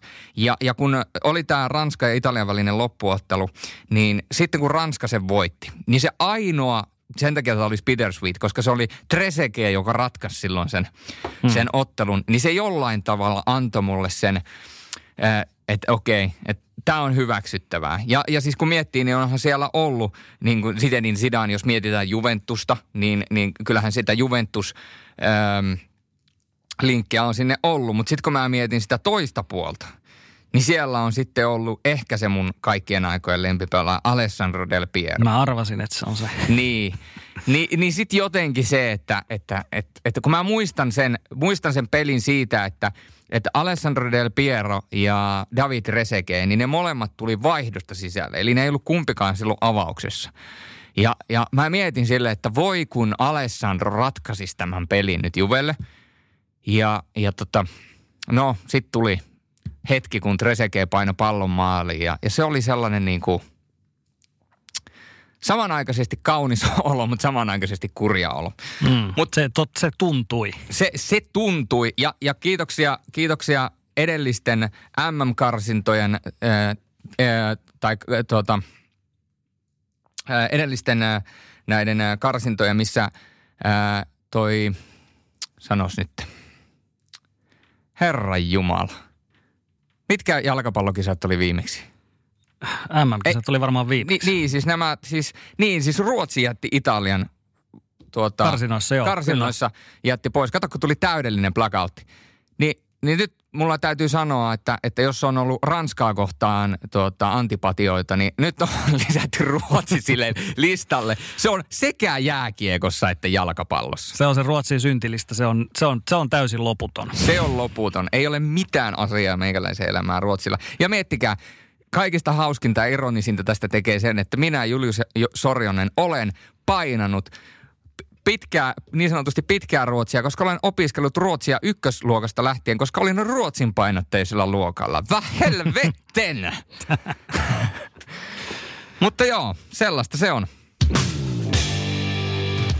Sporttimaistereiden nostalgisia urheilumuistoja. Vielä vähän niputellaan niitä nuoruuden muistoja tässä, niin muutamia lajeja, jos otetaan vielä esille, niin formulathan mä otin sen siihen ihan heti alkuun esille, niin nehän oli tosiaan ne 90-luvun loppuvuodet, ne oli, ne oli hyvin jännittävää aikaa tietysti formuloissa. Paljon sattui ja tapahtui tietysti tämä Sennan, Senna ja Ratzenbergerin kuolema Imolassa, se oli tietysti sellainen, joka, joka jäi, jäi sinne myöskin mieleen, mutta se oli aika monilla, mitä on ikätoverien kanssa jutellut, niin se oli myös jotenkin sellainen kuukuttava tekijä myös, mikä tavallaan niin kuin sai, sai jotenkin seuraamaan sitä. Se kuulostaa tietysti vähän inhottavalta, että toisen kuolema, mutta jotenkin se oli kuitenkin semmoinen tekijä, mikä niin kuin herätti kaikki, että tämä on oikeasti niin kuin vaarallista touhua. Ja en mä tiedä, se on joku semmoinen adrenaliini juttu, mikä siihen liittyy sitten, että, että on oikeasti myöhemmin J.J. Lehto loukkaantui kanssa 94 pahasti, Mika Häkkinen 95, ja oli, oli niin kuin todella lähellä, ettei mennyt henki siinä ja näin, näin poispäin. Että kyllähän se, kyllähän se niin kuin on, on sellainen laji myöskin, missä, missä voi niin kuin, siinä koko ajan leikitään tässä ihan äärirajoilla. Ja näitä, aina voi käydä. Juu, ja näitä todella pahoja kolareita ollaan tässä, me mietitään 2000-lukua, niin ollaan, ollaan nähty useamman kerran. Mä muistan silloin Äh, no nyt en muista vuosia, kun puhutaan formuloista, niin mun vuosilukumuisti ei toimi niin hyvin, mutta silloin kun Schumacher jo aika pahasti pihalle silloin, mm. niin, niin tuota, esimerkiksi kyllähän sekin oli aika sykähdyttävä. Mä muistan edelleen, kun katsoin sen kisaa ja se fiilis oli sellainen, että oh, oh että, että onko nyt niin kuin, tavallaan niin kuin suurin Kyllä, kyllä. Lähdessä oli, pois. Oli tosi, ja sitten Mika Salohan tuli tuuraajaksi, niin se, oli, se kääntyi niin kuin suomalaisittain taas positiiviseksi, kun ei hänelle ei käynyt siinä pahasti, pahasti kuitenkaan. Mutta nämä oli, nämä oli niitä ikimuistoisia vuosia tietysti. 97 äh, Häkä voitti ekan kilpailu. Mehän tehtiin silloin jos haluatte katsoa, ka, ehkä katsoa, mutta kuunnella, niin se on tosiaan se Sporttimaisterit jakso numero kaksi, jossa me myöskin vähän muisteltiin näitä menneitä, niin siellähän löytyy myöskin, myöskin Matti Kyllöselle tehty tota, tällainen tribuutti nimenomaan tästä Heresin 97 kilpailusta, mutta se on, se on sellainen tietysti. Sitten tietysti nämä maailmanmestaruudet, mitä Häkkinen voitti, niin ne on niin kuin mun formulauralla ollut, seuraajauralla ollut niitä niin kuin ikimuistosimpia hetkiä. Et sitten 2000-luvulla tietysti vielä pitkään sitä jatkettiin, mutta kyllä ne on kuitenkin ne varhaisimmat on edelleen parhaiten mielissä. Niin, nyt, nyt kun sanoit tuo maailmanmestaruuden, niin sehän oli tietysti 99, kun Schumacher jo pihalle, koska Häkkinen Joo, voitti kyllä. silloin maailmanmestaruuden. Juuri näin. Näin se oli, joo. Kato, näin kun sitä alkaa kaivella. tulee. Näin se alkaa kaivella. Mun täytyy sanoa, että, että jos koronavirusaika ja tämä karanteeniaika on tehnyt jotain, niin mulla alkaa oikeasti muisti pätkimään ihan järkyttävästi. Ja mä veikkaan, että se johtuu siitä, että kun mä normaalisti luen ihan järkyttävästi pänttään tietoa, luen kaikkea tällaisia artikkeleja, ö, luen tosi paljon dataa, tilastoja, teen ehkä omia tilastoja joskus, varsinkin Jypin peleistä – ja kaikkea muuta, niin nyt kun niitä ei tee ollenkaan sellaisia tilastointeja, koska ei töitä ole ja pelejä ei ole, niin jotenkin tuntuu, että aivot on sammunut. Mm, niin se vaan on, niin se vaan on. Ei ole niin paljon järkevää työtä, sitä vähän niin kuin tylsistyy. Tylsistyy tässä, kun päivät on aika samanlaisia ja, ja näin päin pois. Mm, Mutta muista lajeista vielä, kun jatketaan, niin tota, talviolympialaiset oli, oli hyvin legendaarisia aina. Meillä oli semmoinen tapa aina helmikuussa muutenkin, että me mentiin jonnekin tota vuokramökille, sitten siellä niin kuin hiihdettiin perinteistä murtomaan hiihtoa ja sitten katsottiin kisoja. Eli se oli periaatteessa aina olympialaiset tai hiihdon MM-kisat, nehän oli aina vuorotellen. Tellen siinä välillä oli välivuosia, mikä oli sitten taas ikävä juttu, mutta ehkä siellä oli ampumahiihtoa tai jotain muuta. Sähän katsoit ampumahiihtoa paljon. Mä katsoin ampumahiihtoa ja olen tämän jo aikaisemminkin sanonut, mutta Sven Fischer oli mulle saksalaishiihtäjä, oli sellainen esikuva ja, ja tietysti se, että hän, hän veti ilman, ilman noita – hanskoja, niin, niin sitten on itsekin joskus, kun on jo hiihelty, niin on hiihelty ilman hanskoja ihan vaan sen takia, että Sven Fischer hiihti ilman hanskoja. Ja tälleen jälkikäteen, kun miettii, mä oon paljon kaikkia testannut elämäni aikana ja mä oon paljon uh, urheillut ka- kaikkia elämäni aikana.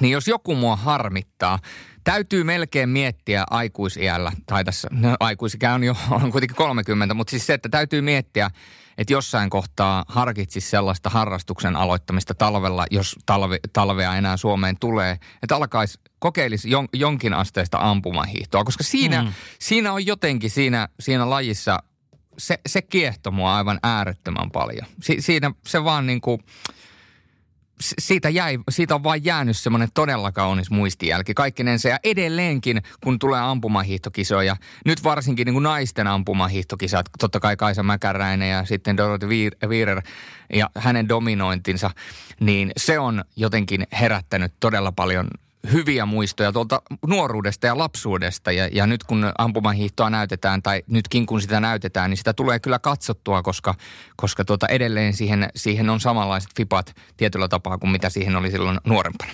Kyllä, ja kyllä, kyllä se vaan on niin, että se menestys on se, mikä ruokkii sitä innostusta. Että just vaikka ne Nagano 98 ja sitten seuraavat vielä Salt Lake City-kisat, niin siellä tuli niin kuin paljon suomalaismenestystä ja niin kuin oli, oli mäkihyppy, mäkihypys pärjättiin hyvin, yhdistetty hiihto ja nää. Ja tietysti jääkiekko myöskin oli tärkeässä roolissa näissä kisoissa, niin, niin sieltähän se myöskin on lähtenyt sitten, että, että on tullut hyvää menestystä, niin siitä on tullut myöskin se innostus sitten, että näitä vaan lisää ja lisää. No kesäkisoista sitten kesäkisoista pelimessä varmaan mieleen, no olympialaiset tietysti, mutta myöskin yleisurheilu ylipäätään, nehän on pitkiä päiviä ollut. En mä muista, näyttikö Yleisradio kuinka pitkään sitä, näytettiin niin kuin aamusta iltaan niitä vai, vai oliko jossain vaiheessa, että lähdettiin vasta sitten illalla liikenteeseen. Mutta muistan kuitenkin, ne oli pitkiä päiviä niin kuin penkkiurheilijallekin, että siinä piti ihan oikeasti miettiä, että okei, mitkähän tässä on ne tärkeimmät lajit nyt sitten.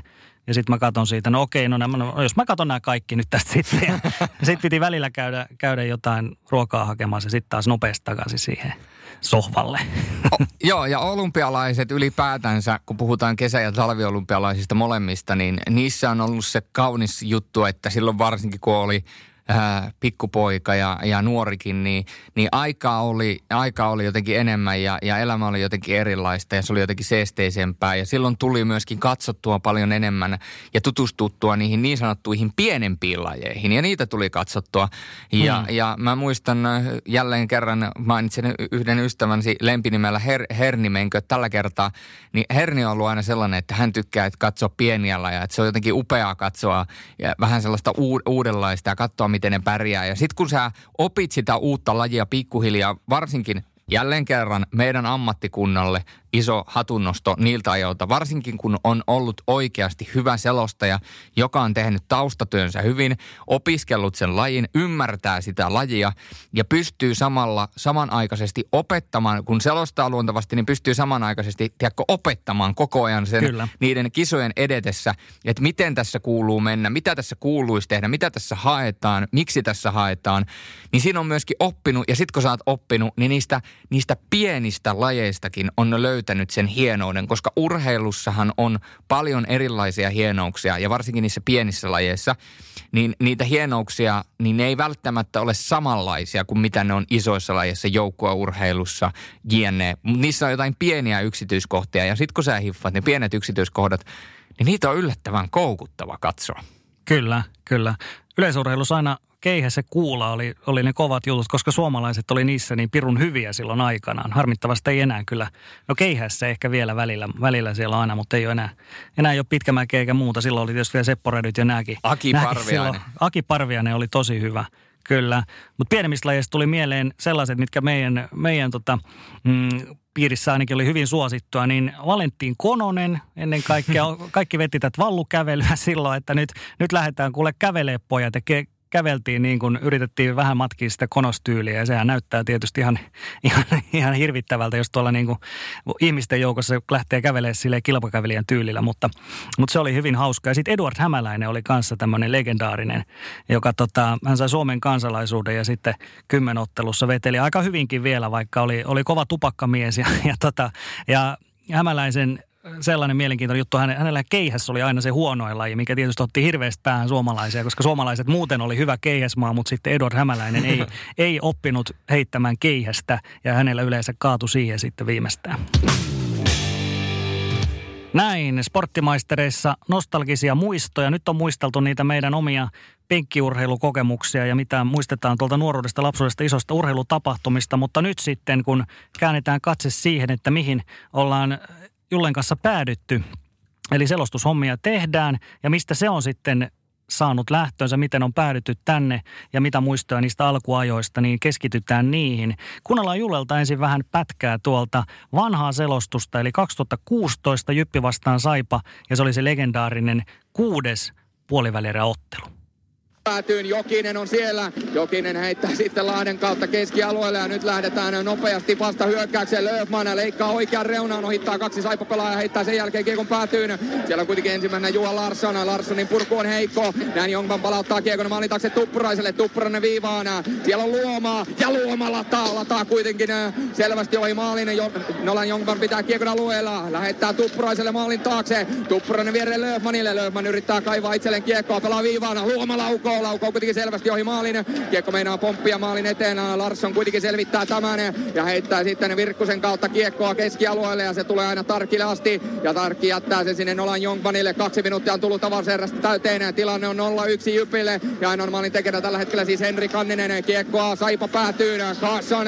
Kasson laittaa oikean reunaan pitkin Hendersonille. Henderson jatkaa sitten Kuroselle. Kuronen Leivolle ja Leivo jättää Lappalaiselle ja Lappalainen pääsee kävelemään alueelle ja latausemaan mutta tällä kertaa kuitenkin he, Hepponen laukaus ja tämän Tarkki selvittää edelleen kiekko siellä jyppäädyssä. Lappalainen operoi vasemmasta kulmasta, pistää maalin taakse. Kuronen oikealta P-pisteeltä lataa ja yleisö huokailee, huokailee kuitenkin turhaan, nimittäin kiekko menee ohi. Oi voi. On se ollut aika moista. On se aika moista. Tämä on siis tota, Äh, pikahälytyksellä mut hälytettiin selostamaan, kun tuntuu hirveän pahalta kuunnella itseäni neljän vuoden takaa. Mutta siis se, että mutta hälytettiin pikahälytyksellä ää, selostamaan tota peliä. Ja tota, silloin, silloin asusteli Helsingissä olin kaikessa rauhassa viettämässä aamupäivää siinä ja tuli sitten soitto. Mä olin siis siinä, sillä kaudella, 15-16 kaudella KK-selostaja sellaista liikaa KK-pelit tuota Radio Citylle ja, ja mulla oli kausi jo loppunut ja olin tavallaan kesälomalle ryhtynyt jo siinä pikkuhiljaa selostushommista ja sitten soi puhelin, että hei, että – että mikä tilanne sulla tällä hetkellä on päällä. Mä, että ei mitään. Että siellä olisi nyt tuota tänään alkamassa kello 16 lähetys Lappeenrannan kisapuistossa. Tämä tuli siis aamulla joskus 8-9 aikaa tämä puhelu. Sitten mä olin sille, että niin, että et selostaa hurrikaanihokille, että siellä on nyt sairastapauksia ollut. Että siellä oli ilmeisesti siellä niin, että, että äh, itse Ärje oli sairastunut ja sitten oliko näin, että Joni Pakarinen oli sitten toisena listalla, mutta hän, hän, hänkin oli flunssassa ja, ja tota, ei mitään. Mä sitten pikahälytyksellä keräsin kimpsut ja kampsut kasaan ää, lähi ajamaan Lappeenrantaan pikin miten ja se lähetys alkoi siis kello, joskus kello 16 ja mä olin varmaan vartti ennen, ennen kuin se lähetys alkoi, niin mä olin kisapuistossa silleen, että mä olin saanut kamat kasaan ja mä sain kamat toimimaan. Ja sit mä oon silleen, okei, kohta alkaa lähetys ja mä en ole tietysti taustoja kerännyt tehdä kuin muuta kuin sen, mitä mulla on niistä joukkueista tietysti ollut kauden mittaan. Mä oon tehnyt taustoja, mm. ei ole pudotuspelitaustaa, ei mitään niin mä joudun sitten siinä vartissa tiivistämään kaikki pienet jutut niin, että kun tullaan ensimmäistä kertaa mun luo, niin mulla on jotain sanottavaa ja mä tiedän, missä mennään ja miten mennään. Totta kai mä olin niitä playereita seurannut, mutta se on kuitenkin eri asia kuin selostaa. Ja, ja sitten sen e, ennakkotunnin aikana mä saan kerät, kerättyä itselle niin paljon dataa, että mä sain sitten vedettyä sen koko lähetykseen. Ja se oli siis ensimmäinen kerta, kun mä vedin Jypille tai Hurrikaanihokille tuota selostusta ja – sitten seuraavat vuodethan meni Lappeenranta Kouvola, sitten meni puhtaasti Lappeenranta ja, ja sitten vasta nykyiseen, tai nyt on pari vuotta Jyväskylässä ollut, mutta, mutta tuota, sieltä pikakomennuksella vedettiin ja oli, oli hyvä matsi ja Jypy loppujen lopuksi voitti sen pelin. Joo, legendaarinen sarja ja varmaan niin kuin sulle pelinä toi on jäänyt just, just sen takia, että tämä tausta oli, oli niin erikoinen, että eihän tällaista niin kuin ihan, ihan joka päivä tapahdu, että tollasella, tollasella varoajalla. No ei todellakaan ja mulla on jotenkin mun lähihistoriassa niin tai ylipäätänsä jääkiekko-selostushistoriassa, niin tällaisia samanlaisia tarinoita löytyy. Siis miettiä, että mun ensimmäinen peli, minkä mä oon koskaan vetänyt Radio Citylle jääkiekon SM Liigaa, mä oon sitä ennen selostanut toki futsaalia ja vähän selostanut veikkausliikaa, mutta, mutta se oli kans Lappeenrannassa, ku, kuinkas muutenkaan. Ja se oli Kaakon derpy ja tota, mulla oli sellainen tilanne, että kun mä menin sinne tota, hallille, mä aloin testaamaan kamppeet, niin mä huomasin, että mun headsetit ei jostain syystä toimi. Ja me oltiin jo testattu aikaisemmin, että ne toimii, nyt ne ei toiminut. Ja tota, no mä en saanut sitten niitä toimimaan, niin mä jouduin hattukourassa kävelemään nelonen Proon autolle. Ja sieltä sitten kyseiseltä ohjaajalta kysymään, että hei, että sori, että sori se Julle, tota, radio sitten moi, että mulla on tänään ensimmäinen selostus ikinä, että tota, mulla ei toimi hedarit, että oisko teille millään lainata mulle. Ja sitten annettiin ne ja sieltä sitten huudettiin tietysti leikkimielisesti ajatellen, mutta, mutta siinä vaiheessa se oli totista totta mulle, niin huudettiin perään, että, että se on sitten sellainen homma, että perkele palautat heti ottelun jälkeen ne luurit, tai tämä on ensimmäinen ja viimeinen peli, minkä sä selostat. Ja tuota, sain pelin toimimaan ja tässä oli vielä sellainen hauska homma, että, että kun mä tein radioon, niin mähän vedin kaikki ennakkotunnit ja kaikki itse – ja mä olin ne tavallaan koostanut itse. Mä sain päättää myöskin jonkin verran musiikkia ja muuta, mitä sinne tuli. Ja Ää, mulla ei siis kuulunut ollenkaan lähetys mun luureihin. Eli kun mä vedin ennakkotunnin, niin, niin tuota, mä en kuulu lähetystä ollenkaan luureihin. Eli mä en toisin sanoen kuulu, missä kohtaa se lähetys on mennyt, missä kohtaa menee mainokset ja missä kohtaa. Mä sain seurattua sitä tietokoneen ajolistalta, mutta se ajolistakin oli vähän sellainen, että se ei tullut ihan ajantasalla. Että ainoa, mistä mä näin, että milloin se lähetys siirtyy mulle, oli se, että mulla oli semmoinen pieni semmoinen laatikko, kutsuttiin Lundenin taikapoksiksi, missä oli pari niin kuin, valoa. Ja sitten kun se punainen valo syttyi siihen selostus tiketin kohdalle, niin mä tiesin, että okei, nyt se lähetys on mulla. Ja sitten mä painoin semmoista iso, isoa punaista nappia, niin mä sain siirrettyä sen lähetyksen niin kuin eteenpäin ajolistassa, että alkoi pyörimään musiikit ja mainokset ja kaikki muuta. Ja meidän tekniikan, voidaan sanoa magiikkamies Janne Lunde, Jannelle vain terveisiä, joka on tämän tekniikan kanssa yhdessä Hermani Petreliuksen kanssa aikamoisia visionäärejä, niin, niin tuota, mä sitten soitin sille just ennen, kun peli oli alkamassa, että, että mä en kuule lähetystä ollenkaan, että mulla on oikeasti aika vaikea vetää tätä, koska mä en kuule ollenkaan, missä Totta lähetys näin. menee. Että et mä joudun seuraamaan tietokoneen näyttöä, mä joudun seuraamaan sitä pakkia ja yritän niinku päätellä, missä se menee. Niin se oli ilmeisesti, se oli muistaakseni Amsterdamissa silloin. Se oli, että hetki, ja se otti toisen kännykän, tai sitten sen kännykän, mihin se puhuu, ja se hetken aikaa näpräs, ja yhtäkkiä paks, pamahti kuulumaan se lähetys. Ja sanoi, että nyt pitäisi toimia. Mä että asia kunnossa. Että nämä tekniikan... Tekni... Vähän kuin MacGyverissa. Niin, niin, eli nämä tekniikan MacGyverit, joita meillä tällä Power Mediallakin on töissä, niin, niin kyllä täytyy antaa iso hatunnosto niille, että ne saa tavallaan asiat toimimaan silloin, kun niitä eniten tarvitsee. On, on. Hauskoja muistoja varmasti, mutta tota, sitähän moni ei, ei varmaan tiedä ehkä sitä tarinaa siinä ihan taustalla, miten sä päädyit ensinnäkin tuonne Radio Citylle hommiin. Eli eikö se ollut näin, että sä et itse ole ikinä edes hakenut sitä hommaa, vaan sut niin sanotusti löydettiin, sä olit löytö. Mä olin löytö, joo. No en tiedä olinko sitten löytö sanan varsinaisessa merkityksessä, mutta tota, Ähm, no varmaan on varmaan aika kulunut sen verran muistot, että, että mä voin tämän tarinan kertoa kokonaisuudessaan. Tästä on kuitenkin niin monta vuotta jo aikaa. Mutta siis, että et kukaan tarinan osapuoli ei pahastu, mutta siis ää, sellainen selostaja kuin Juuso Almgren, entinen selostaja, selostanut myöskin KK-pelejä silloin, kun oli Mestistä ja sitten myöhemmin Saipaa. Lappeenrannassa ollut myöskin Saipan kuuluttajana – niin tuota, hän oli yhdessä Mika Kukin kanssa jotain selostuspätkiä käynyt läpi ja sieltä oli sitten ponnahtanut mun pätkä esille ja tota, kun he etsi KKlle selostaja. Ja, ja Juuso Almgren on ollut sitten puhumassa yhdessä Mikan kanssa, että toi kannattaa palkata, että tossa, tossa on niinku, tosta varmaan tulee vielä jotain. Ja siis mä olin autoa autoaan tietämätön tästä asiasta. Samaan aikaan, kun tätä on käyty siellä jossain päin tällaista keskustelua, niin mä olin siis saanut ensimmäisen duunini Maikkarilta äh, työharjoittelun jälkeen. Ja mun ainoat selostuskokemukset oli muutama futsal-peli ja, ja, tota, sitten mulla oli myöskin tota veikkausliikaa. Ja sitten kauniina päivänä, taisi olla alkuviikkoa tiistaita, niin tuota, lounaan jälkeen olin omassa työhuoneessani puhelin soi ja, ja tuota, Mika soittaa mulle, esittelee itsensä ja sitten mä oon silleen, että okei, että et mikä homma. Ja se kertoo itsensä ja se kertoo, mistä se soittaa. Mä oon niinku ihan puulla päähän löytänyt, että mikä homma tää on. Ja sitten se selittää loppujen lopuksi, että hei, että, että me etsitään selostaja KKlle, että oot sä kiinnostunut tästä. Ja mä oon silleen, että että et soittaako tämä äijä oikeasti mulle kysyäkseen. Niin, niin, niin. Et, ja, ja siis se, se niin kuin toisin sanoen sano, kysyy multa, että haluatko sä toteuttaa sen unelman, mistä sä oot unelmoinut vaahtosammuttamassa asti. Ja sitten mä olin, että no sitä helvetissä mä haluan. Ja, ja, ja olin totta kai tosi innoissani, samalla aika pelokas, koska mä en tiennyt, että mitä homma pitää sisällään. Ja sitten sit, se asia jäi vähäksi aikaa roikkumaan, koska ne halusi vielä kartottaa muita vaihtoehtoja. Ja sitten myöhemmin ää, loppukesästä niin tuli puhelua, että, että hei, että, että pitäisikö treffata ja nähdä. Ja mä olin jotenkin käsittänyt sille, että mulle tulee jonkin verran niitä pelejä ja ehkä vähän, vähän kotipelejä tai jotain muuta.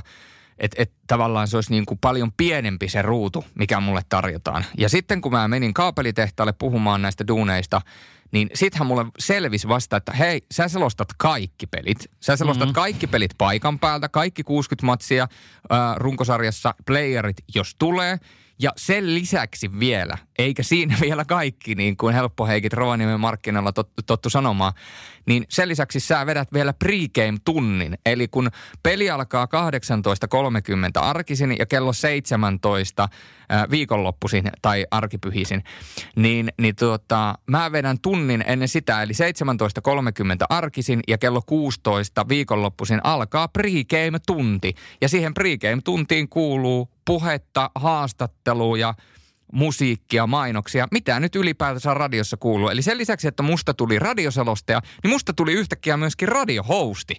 Ja, ja olihan se jollain tavalla niin kuin täysin absurdia, että kaveri, jolla ei niin kuin siinä vaiheessa juurikaan mitään kokemusta ollut – niin piti hypätä niin sanotusti syvään päätyyn.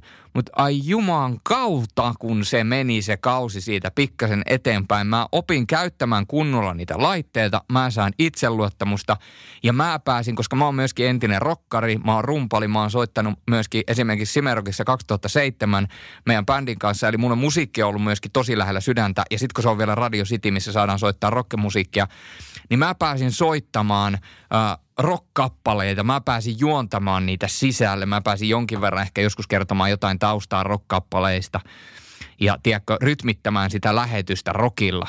Niin mm. sehän oli aivan unelmaduuni. Ja sitten myöhemmin vielä, kun se mahdollisti, kun tämä meni eteenpäin, tämä homma vielä aina tuota Lappeenrannan ää, vuosille asti, tai ennen kuin Jyväskylään siirryin, koska Jyväskylässä sitä studioisännän hommaa hoitaa toi ää, Joni Pakarinen – niin, niin mä otin sitten kaikki haastattelut sinne. Mä kävin aina ottamassa haastattelut pelaajilta ja puhuin pelaajien kanssa. Ja varsinkin Saipa-vuosina, niin mä sain tosi hyviä keskusteluja pelaajien kanssa ennen ja jälkeen haastattelun, kun mä niitä haastattelin. Ja sitten mulla oli vielä sen lisäksi, ää, niin, tähän duunihan kuuluu myöskin jälkipelit. Eli aina pelien jälkeen Kouvolassa Pup Olttomissa on jälkipelit, mihin tulee, tuli kaksi pelaajaa ja sitten se oli yleensä aivan täynnä porukkaa ja mun piti hostata vielä ne jälkipelit. Ja koko tämä paketti tuli niinku kerralla.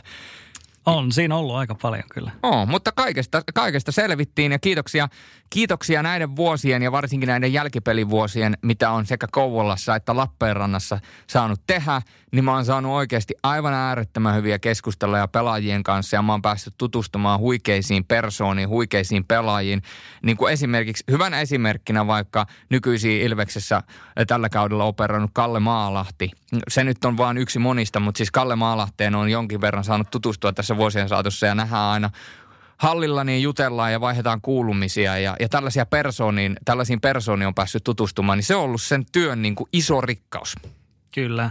Mites kuultiin vähän tota vanhaa, tai no on siitä monta vuotta, jos olet monta vuotta tehnyt sen jälkeen pelejä, pelejä niin, niin tota, tuliko jotain mieleen tuosta vanhasta klipistä? Oletko se mennyt jo selostajana jotenkin eri suuntaan noista ajoista vai onko se edelleen, edelleen kuulostaa kuin tuolta?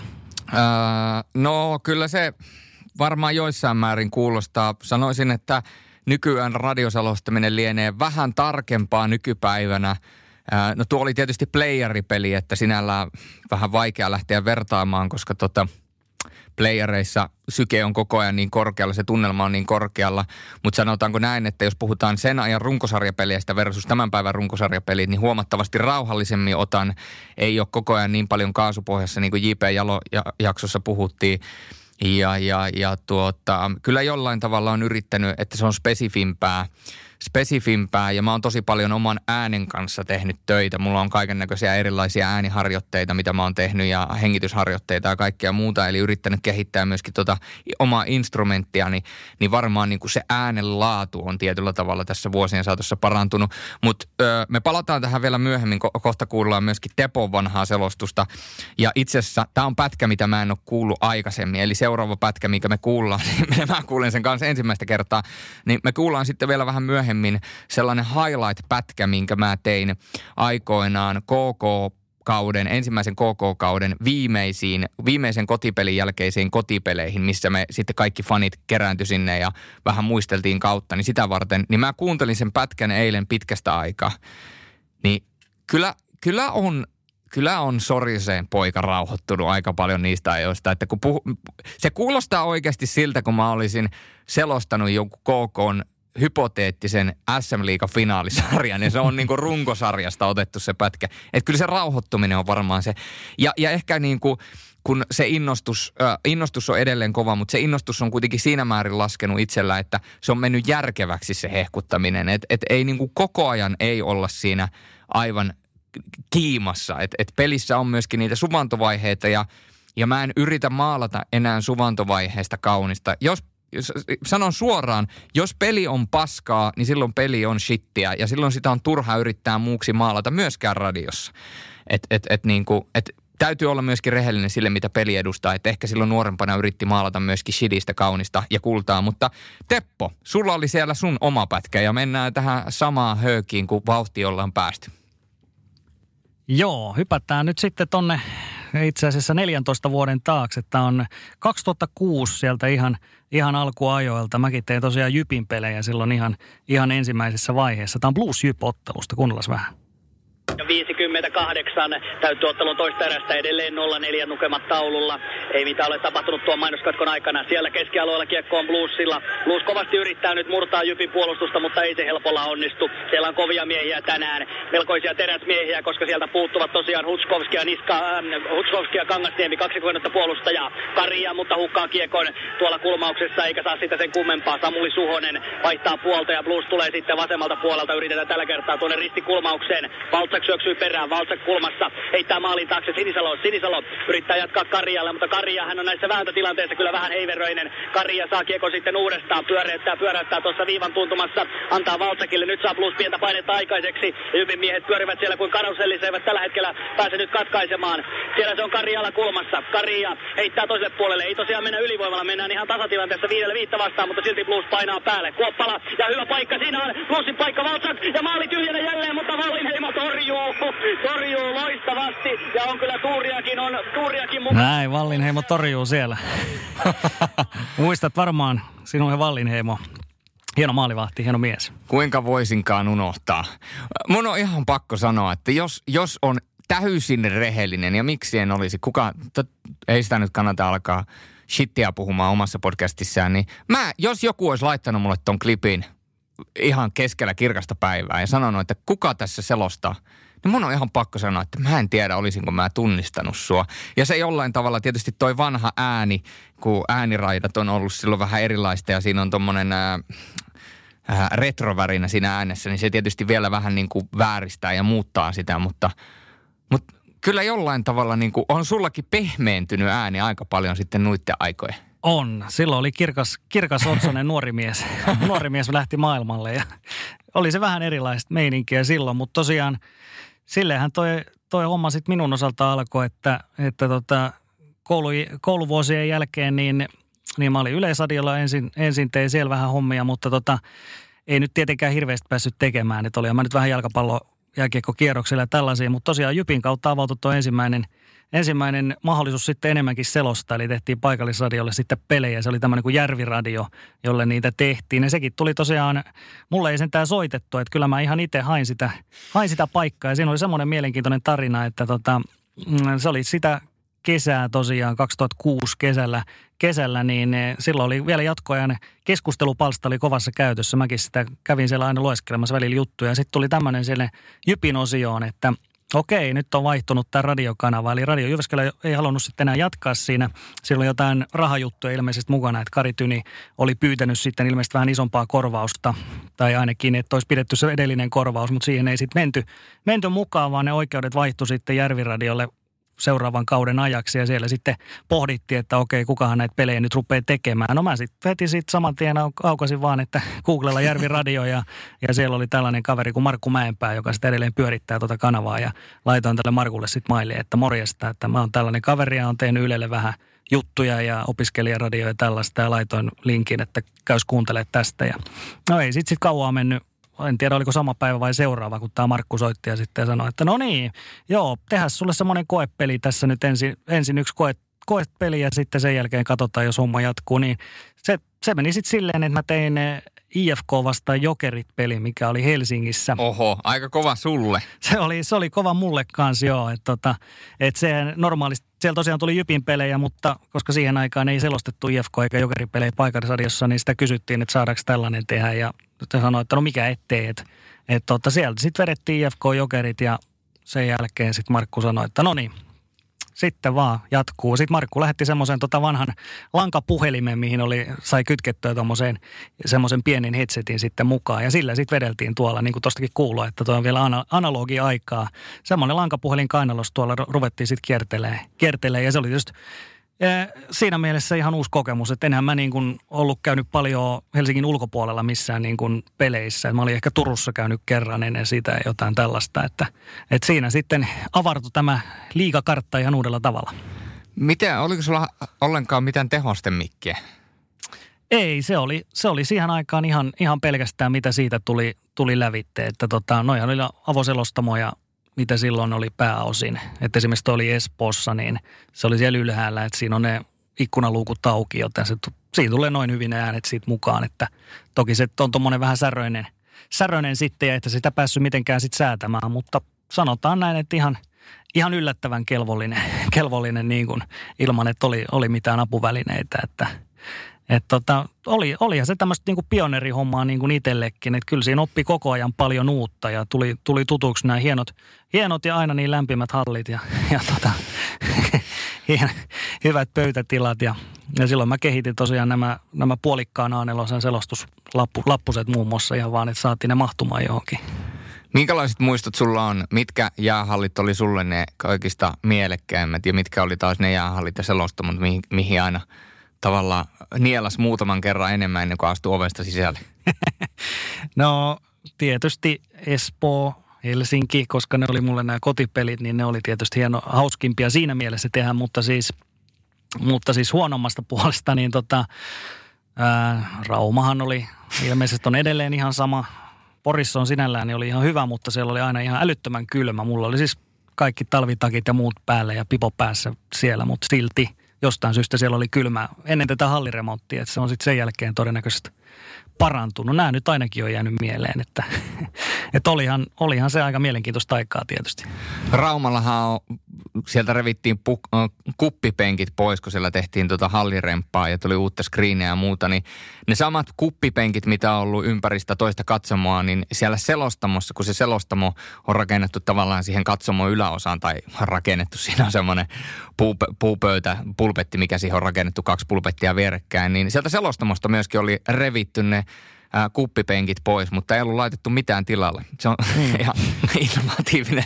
Istut siinä betonilla sitten. Kyllä, no eihän siinä, siitähän ei voi selostaa, jos sinä istut, että sä näet sieltä mitään. Niin, ja jos sä, sä oot liian alhaalla. Niin, ja sitten kun sä yrität tehdä muistiinpanoja si, siinä, että sä istut siinä betonilla, niin se on sun kaulan korkeudella se pöytä, että ei sekään niin kuin ihan toimi. Miten sitten, kun tuosta, jos mietitään vuosina 14 vuotta tästä aikaa suurin piirtein, mm. niin se tekee helposti yli 5000 päivää Eli 5000 päivää myöhemmin, jos sä kelailit tuota selostusta, minkä, mikä me äsken tuossa kuunneltiin, niin miten sä koet? Miten sä oot muuttunut selostajana? Ja onko jotain sellaista asiaa, mitä sä oot jopa silloin tehnyt paremmin kuin mitä nykyään, tai mitä sä voisit op- ottaa vielä takaisin, tai mitä, mitkä on ollut ne parhaimmat, mitä sä oot oppinut?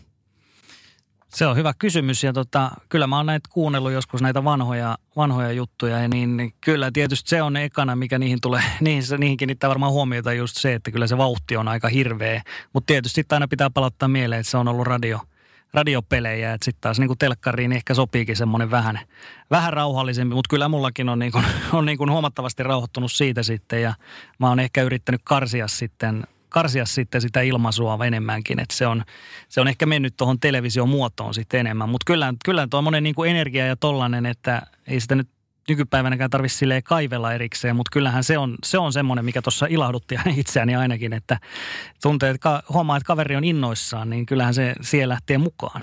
On.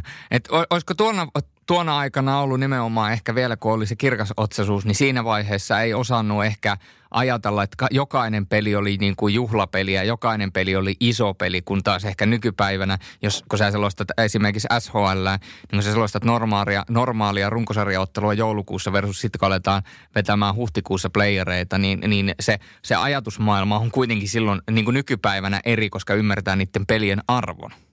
Joo, se on todennäköisesti näin, että silloin, ja siinä mentiin muutenkin vähän sellaisella eri systeemillä, että eihän meillä ollut niin kuin mitään hirveän, hirveän kirjallisesti sovittuna varmaan juuri mitään. Että tavallaan siinä mentiin, mentiin että okei, tämä on nyt hieno homma ja tehdään tätä niin kauan kuin sitä riittää. Ja, ja sitten sen jälkeen, se, sen jälkeen se on sitten jatkunut jostain syystä, että, että silloin, silloin tehtiin ne pohjat ja tota, sitten Jokereilla tehtiin vuoden verran samaa hommaa. Sitten saatiin vähän parempaa kalustoakin jo käyttöön ja ja sitten sen jälkeen tuli tuo maikkarihomma, mikä on niin kuin jatkunut näihin päiviin asti, että, että toki oli välillä sitten, välillä sitten pari vuotta sivussa siitä, mutta tota, no ehkä mä kerron sen maikkarihomman vielä, miten sekin alkoi, koska se oli, se oli ihan mielenkiintoinen. Eli siinä oli itse asiassa ihan sama juttu kuin tähän, tähän tota Jypin hommaankin, eli ei, ei muualle, muualle ikinä kysytty mihinkään, vaan kyllä mä silloin, silloin tota, se on siis 2008 vuoteen menee, niin, niin silloin, silloin MTV osti nämä tota, Eurohokituurin ja sitten nämä naisten ja nuorten kisojen oikeudet. Ja sitten oli myöskin tämä aikaisempi Champions League-viritelmä silloin, mikä alkoi alko kaikki sitten syksyllä 2008. Ja mä tein, tein silloin näitä jokeripelejä ja sitten mä tietysti luin tämän jutun ja ajattelin, että perkule, että kyllähän tonnekin nyt voisi jotain mennä tekemään. Ja sitten mä vaan olin sitten yhteydessä sinne päin, laitoin mailia ja taas nämä linkit ja muut ja ajattelin, että no ei tästä nyt varmaan mitään vastauksia tule, mutta yllättäen sieltä tuli sitten, että joo, tuus tänne ja sitten tehtiin yksi koeselostus sitten, vanha peli. Oli jotain Champions Cupia tai mitä lienee, lienee mikä tehtiin siellä. Ja, ja sitten tota, mä niin kuin ajattelin, ajattelin etukäteen silleen, että joo, että varmaan jotain näitä naisten kisoja ja Eurohokituurin Suom, tota, Ruotsi vasta Venäjä-pelejä ja tällaisia, mutta sitten yllättäen mä olinkin sitten Leijona-peleissä seuraavaksi, että, että siinä kävi vähän samanlainen yllätys, yllätys sitten kuin sinunkin kanssa, että, tota, että yllättäen sillä tarjottiinkin sitten vähän enemmän, mutta ei siinä. Antakaa vaan. No on, on, niin, on hyvät muistot tolla, tuosta ajasta, koska miettii, miettii, että odotukset ei ole ollut niin korkealla ja sitten kun kuitenkin on saanut niin paljon kuitenkin, tai on saanut paljon enemmän kuin mitä on ehkä uskaltanut toivoa, niin tottahan siinä varmasti sellainen hyvä, hyvä ja tota, ennen kaikkea lämminhenkinen fiilis on tullut siitä, että on saanut tehdä enemmän kuin mitä on uskas toivoa. Just näin, että, että kyllä se tietysti antaa, antaa sitä uskoa ja antoi sitä uskoa, että kyllä tästä voi niin kuin jotain tulla vielä pidemmällekin ja sen jälkeen sillä on, on sitten menty, että sen jälkeen, sen jälkeen on menty vanhoilla meriteillä, että sen jälkeen en, en muista, että olisin välttämättä hakeutunut, hakenut enää hirveästi paikkoja muualta, mutta tota, nyt, on, nyt on jo ehkä sen verran kokemusta, että ehkä, ehkä joku tietää jo, jos kysyy, että, että Laaksonen sitä ja tätä, niin ehkä joku tietää. No se on ainakin toivottavaa näillä, näillä kilometreillä. Mullahan oli Maikkarilla vähän sama, sama homma, että Maikkarilta vähän niin kuin annettiin sitten, mä olin ehtinyt selostaa jonkin verran jo tuota liikaa, niin mulle annettiin sitten – ensimmäinen peli, se oli CHL, se oli Bluesin CHL-peli. Niin sekin oli vähän silleen, että, että mulle vähän niin kuin annettiin vastuuta ja, ja, ja sen radioselostusten myötä niin mulle palapalalta annettiin Maikkarilla vähän enemmän ja enemmän vastuuta, vähän isompaa peliä ja, tai isompaa isompaa, mutta siis silleen, että, että pikkuhiljaa ajettiin Maikkarilla sitten sisään kuitenkin.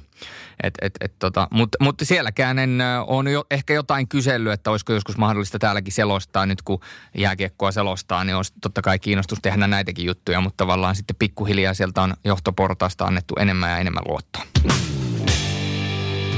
No niin, laitetaan pakettiin meidän nostalgiajaksoa. Tässä oli Julle aika paljon mielenkiintoisia muistoja tuosta vuosien varrelta, näin voisi varmaan sanoa. Joo, kyllä tässä aika syvään päätyy mentiin ja, ja jotenkin sitä ei ehkä ikinä ymmärrä, kun tätä nykypäivää tai hetkessä elää, että, et, tai sitä ei tule ikinä ajatelleeksi, että mistä on tullut ja mitä kaikkea tässä on kokenut. Että jotenkin muistaa vaan pari viikkoa tai kuukautta taaksepäin. Mutta sitten kun alkaa oikeasti miettimään viittä vuotta taaksepäin, niin ymmärtää sen matkan, minkä on jo tässä vaiheessa kulkenut. Kyllä, ja se on yksi näitä, mitä aina pitää etsiä sitä valosaa puolta sieltä, niin yksi näitä koronan hyviä puolia on tietysti just se, että on tietysti tullut näitä nostalgiajuttuja muutenkin telkkarissa esimerkiksi, mutta niin kuin ihmisillä myöskin on, on tullut tämmöinen hetki ehkä vähän pysähtyä ja miettiä myöskin, ja ja niin kuin nekin, mekin nyt on muisteltu näitä, niin on tajuttu tässä varmaan viimeistään se, että urheilu se on ollut iso osa meidän elämää jo sieltä ihan nuoresta saakka. Ja sitten on, sitä reittiä on kuljettu, niin siitä on tullut myöskin ammatti. Et se, on, se on tässä ollut hyvä, hyvä myöskin huomata, että siinä on tämmöinen pitkä, pitkä perspektiivi.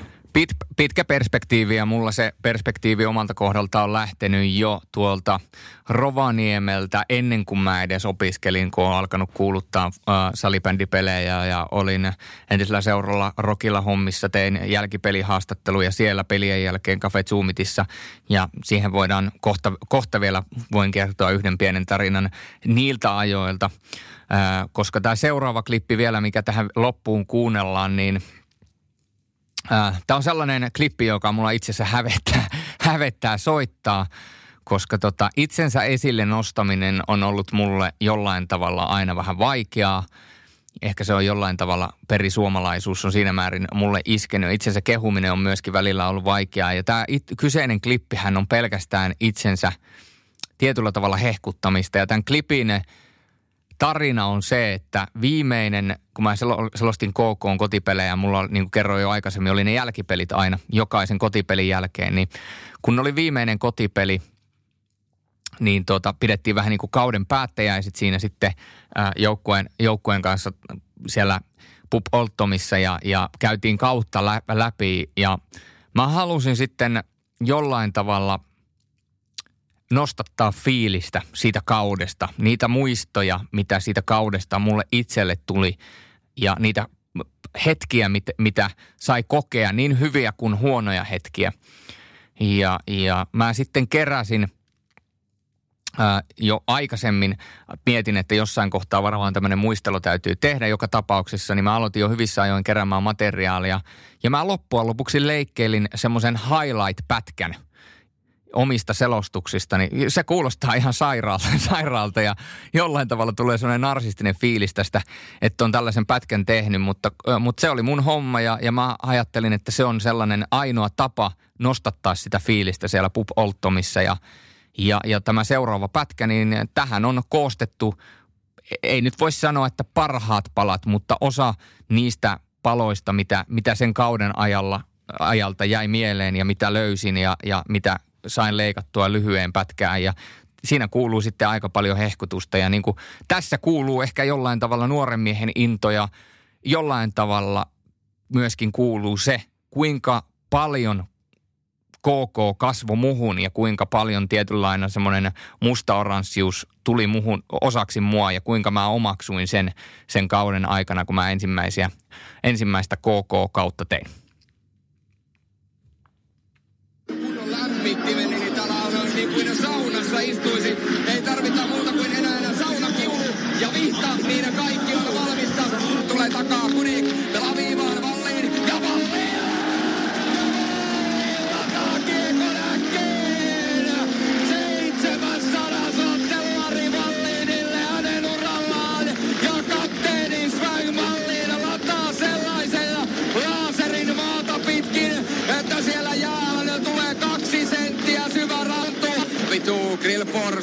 Sitten Tuomisto heittää keskelle ja sieltä lähtee Luttisena.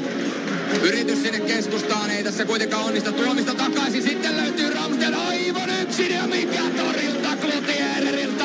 Sieltä Ramsden pelaa sinne B-pisteiden väliin Grillforsilta, mutta hienosti kanadalainen liukuu maaliltaan ja Kilvelä torjuu sen kulmaukseen pailua. Ja edelleen KKlla siis ylivoima sitten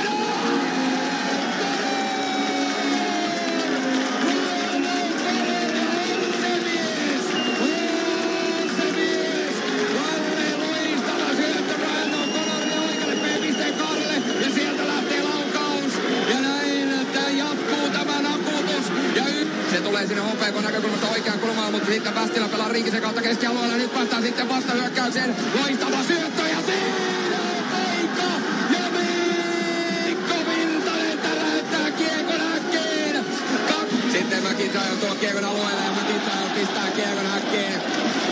Kylmä on kyyti, kun David McIntyre tulee sieltä vasemmalta B-pisteeltä ja laukoo sitten kiekon vasempaan yläkulmaan. Ja peli on 8-1. Häkissä ei maada mitään.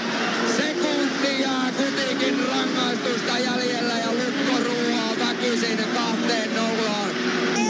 Anteeksi Rimo kielenkäyttöni, mutta entinen huippuerotuomari on sanonut, että pillin vihellys on kuin pieru kerran kun se päästää ilmoille, niin sitä ei saa enää takaisin. Malinen tuo kiekon alueen löytää siitä!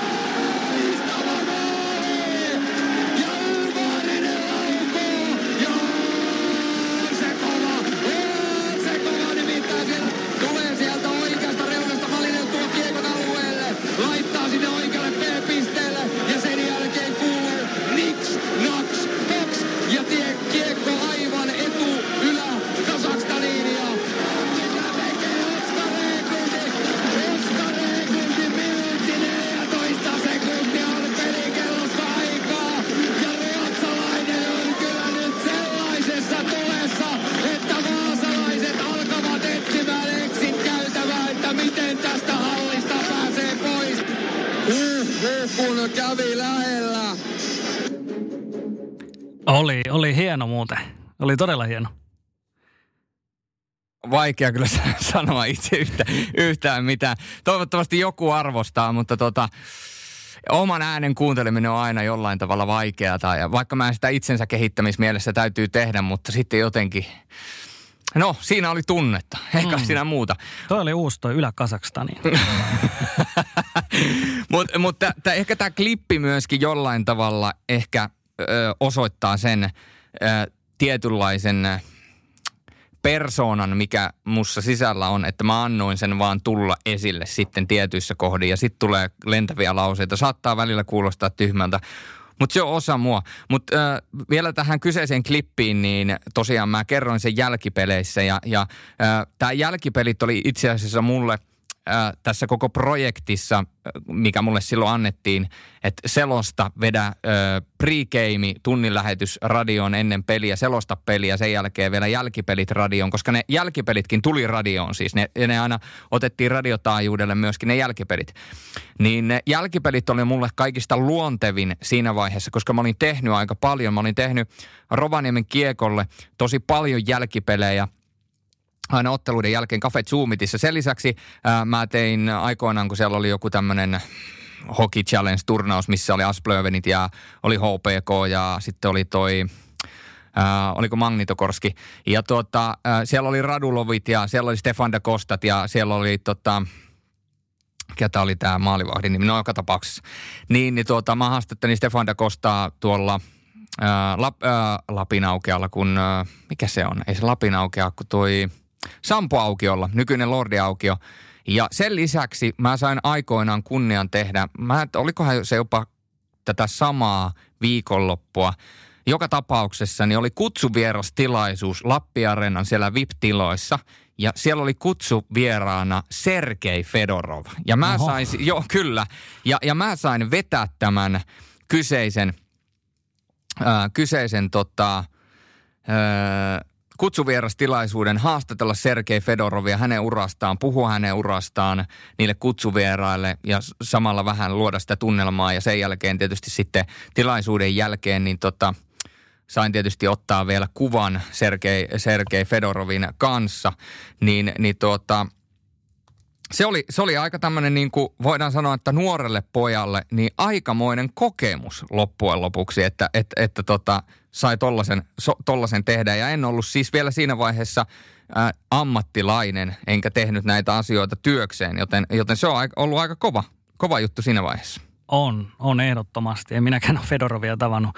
Mutta se vielä tuosta klipistä täytyy sanoa, että siis enhän mäkään ole näitä pelejä varmaan niin kuin nähnyt, joita korkeintaan jonkun tai kuuluu ehkä jonkun, mutta silti kun mä eläydyin tähän tunnelmaan ja pääsin tähän fiilikseen niin kuin mukaan, että miten kova juttu tämä on ollut niin kuin koko yhteisölle tietysti nämä pelit ja myöskin sulle, että sä oot päässyt niitä tekemään, niin, niin se on just mikä tässä nostalgiassa on hienoa, että vaikka sä et olisi alun perin ollut millään tavalla osallisena siihen, niin kuin minä en ollut, niin minä silti kun kuuntelin tämän, niin mulle ainakin tuli semmoinen hyvä ja vähän niin kuin liikuttunut fiilis jopa tästä.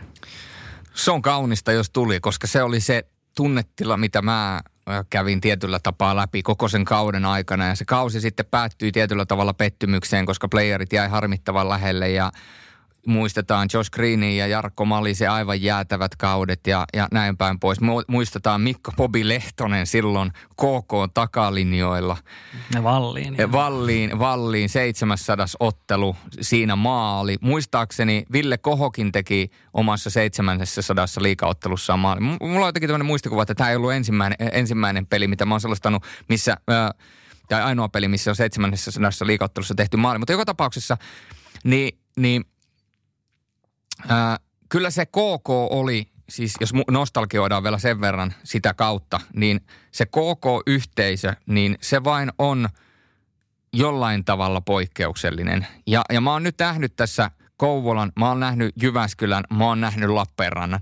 Ja totta kai Lappeenrannassa on oma juttunsa. Lappeenrannassa on villimiehet, siellä on perinteet, siellä on kaikkea muuta. Eikä, eikä faniyhteisöitä pidä verrata. Ei, ei niitä, niitä ei saa verrata. Ei voi sanoa, että joku on parempi kuin joku toinen. Mutta niin kuin kokonaisuutena, niin se KK-yhteisö, niin siinä oli jotain... Tietysti kun se oli ensimmäinen kausi, niin se vielä herätti en, enemmän tunteita. Siinä oli jotain eriskummallista. Ja, ja, ja se, että – se, se kuitenkin se, eh, ehkä se oli just se, että, että kun mietitään Saipaa tai Jyppiä, niin siinä on kuitenkin menes, lainausmerkeissä äh, menestyneitä joukkueita. Äh, Jyp totta kai on, on, Saipa on ehkä ollut vähän silleen niin kuin siinä kiikun kaakun, mutta perinteik, perinteikkäitä seuroja, niin siellä on totuttu siihen SM-liikaan, siihen on totuttu siihen tähtiloistoon, siinä, siellä on totuttu siihen SM-liiga-arkeen. Mutta sitten kun Kouvola tuli – 20-25 vuoden tauon jälkeen SM Liikaan, se oli heille uusi asia. Se, he oli tottunut mestikseen. Ja nyt jokainen peli oli mahdollisuus nähdä liikatähtiä. Jokainen peli oli mahdollisuus taistella SM-liikan ja Suomen niin kuin parhaimmistoa vastaan. Niin se, se toi siihen jotenkin se altavastaaja vastaan koko muu Suomi. Niin se, se jotenkin toisi sille yhteisölle, yhteisölle sellaisen erilaisen voiman. Ja, ja mä uskon, että se sama voima on ollut tällä kaudella tai viime kaudella, tuntuu niin sairaalta sanoa, että viime kaudella, kun eletään huhtikuun alkua, mutta siis se, että, että viime kaudella, niin se sama voima oli siellä. Ja, ja, ja, ja tota, se, se teki tuosta KKsta jotenkin niin kuin, eh, erilaisen. Ja mä täytyy tässä vaiheessa sanoa, että, että mä en siis millään tavalla väheksyttäisi se Jyp-yhteisöä tai Saipa-yhteisöä. Molemmat on hienoja yhteisöjä. Mä tykkään porukasta, molempien joukkueiden porukasta taistahenkilöistä ja, ja kaikkea muuta. Sieltä on hienoja tarinoita. Rickman esimerkiksi ää, Saipasta niin on tuonut mulle aina kermakahvit. Viimeksi kun olin selostamassa, niin toi mulle kermakahvit, koska ei päästy yhdessä juomaan kermakahveja. Sen lisäksi toi Saipa lapaset mulle, että laitahan lapaset käteen, että, vilust, että tätä niin kuin ihanaa yhteisöllisyyttä on siis joka seurassa, mutta se jotenkin se, tie, tiedätkö, mestisjoukkueesta liikajoukkueeksi, niin siinä oli jotain sellaista eri, erikoisuutta. Kyllä. Loppusanoina sanoisin vielä, että ihmiset näinä aikoina, kun liveurheille ole, niin olkaa nostalgisia, muistelkaa menneitä, soittakaa vaikka kavereille ja muistelkaa yhdessä. Ja tota, sieltä Seemoren ja Telian kautta esimerkiksi löytyy paljon hienoa materiaalia, niin nyt kannattaa olla nostalgisia, koska mekin olemme. Eikö näin? Näin se on. Ja Teppo vielä loppuun nostalgisoi ihanin peli, mitä olet koskaan selostanut tähän mennessä. Heitin kato lennosta. Kyllä. No joo, kaikki jokerit IFK-pelit. Ne oli hienoja. Siihen, siihen on hyvä lopettaa. Pysykää kotona ja pitäkää toisistanne huolta.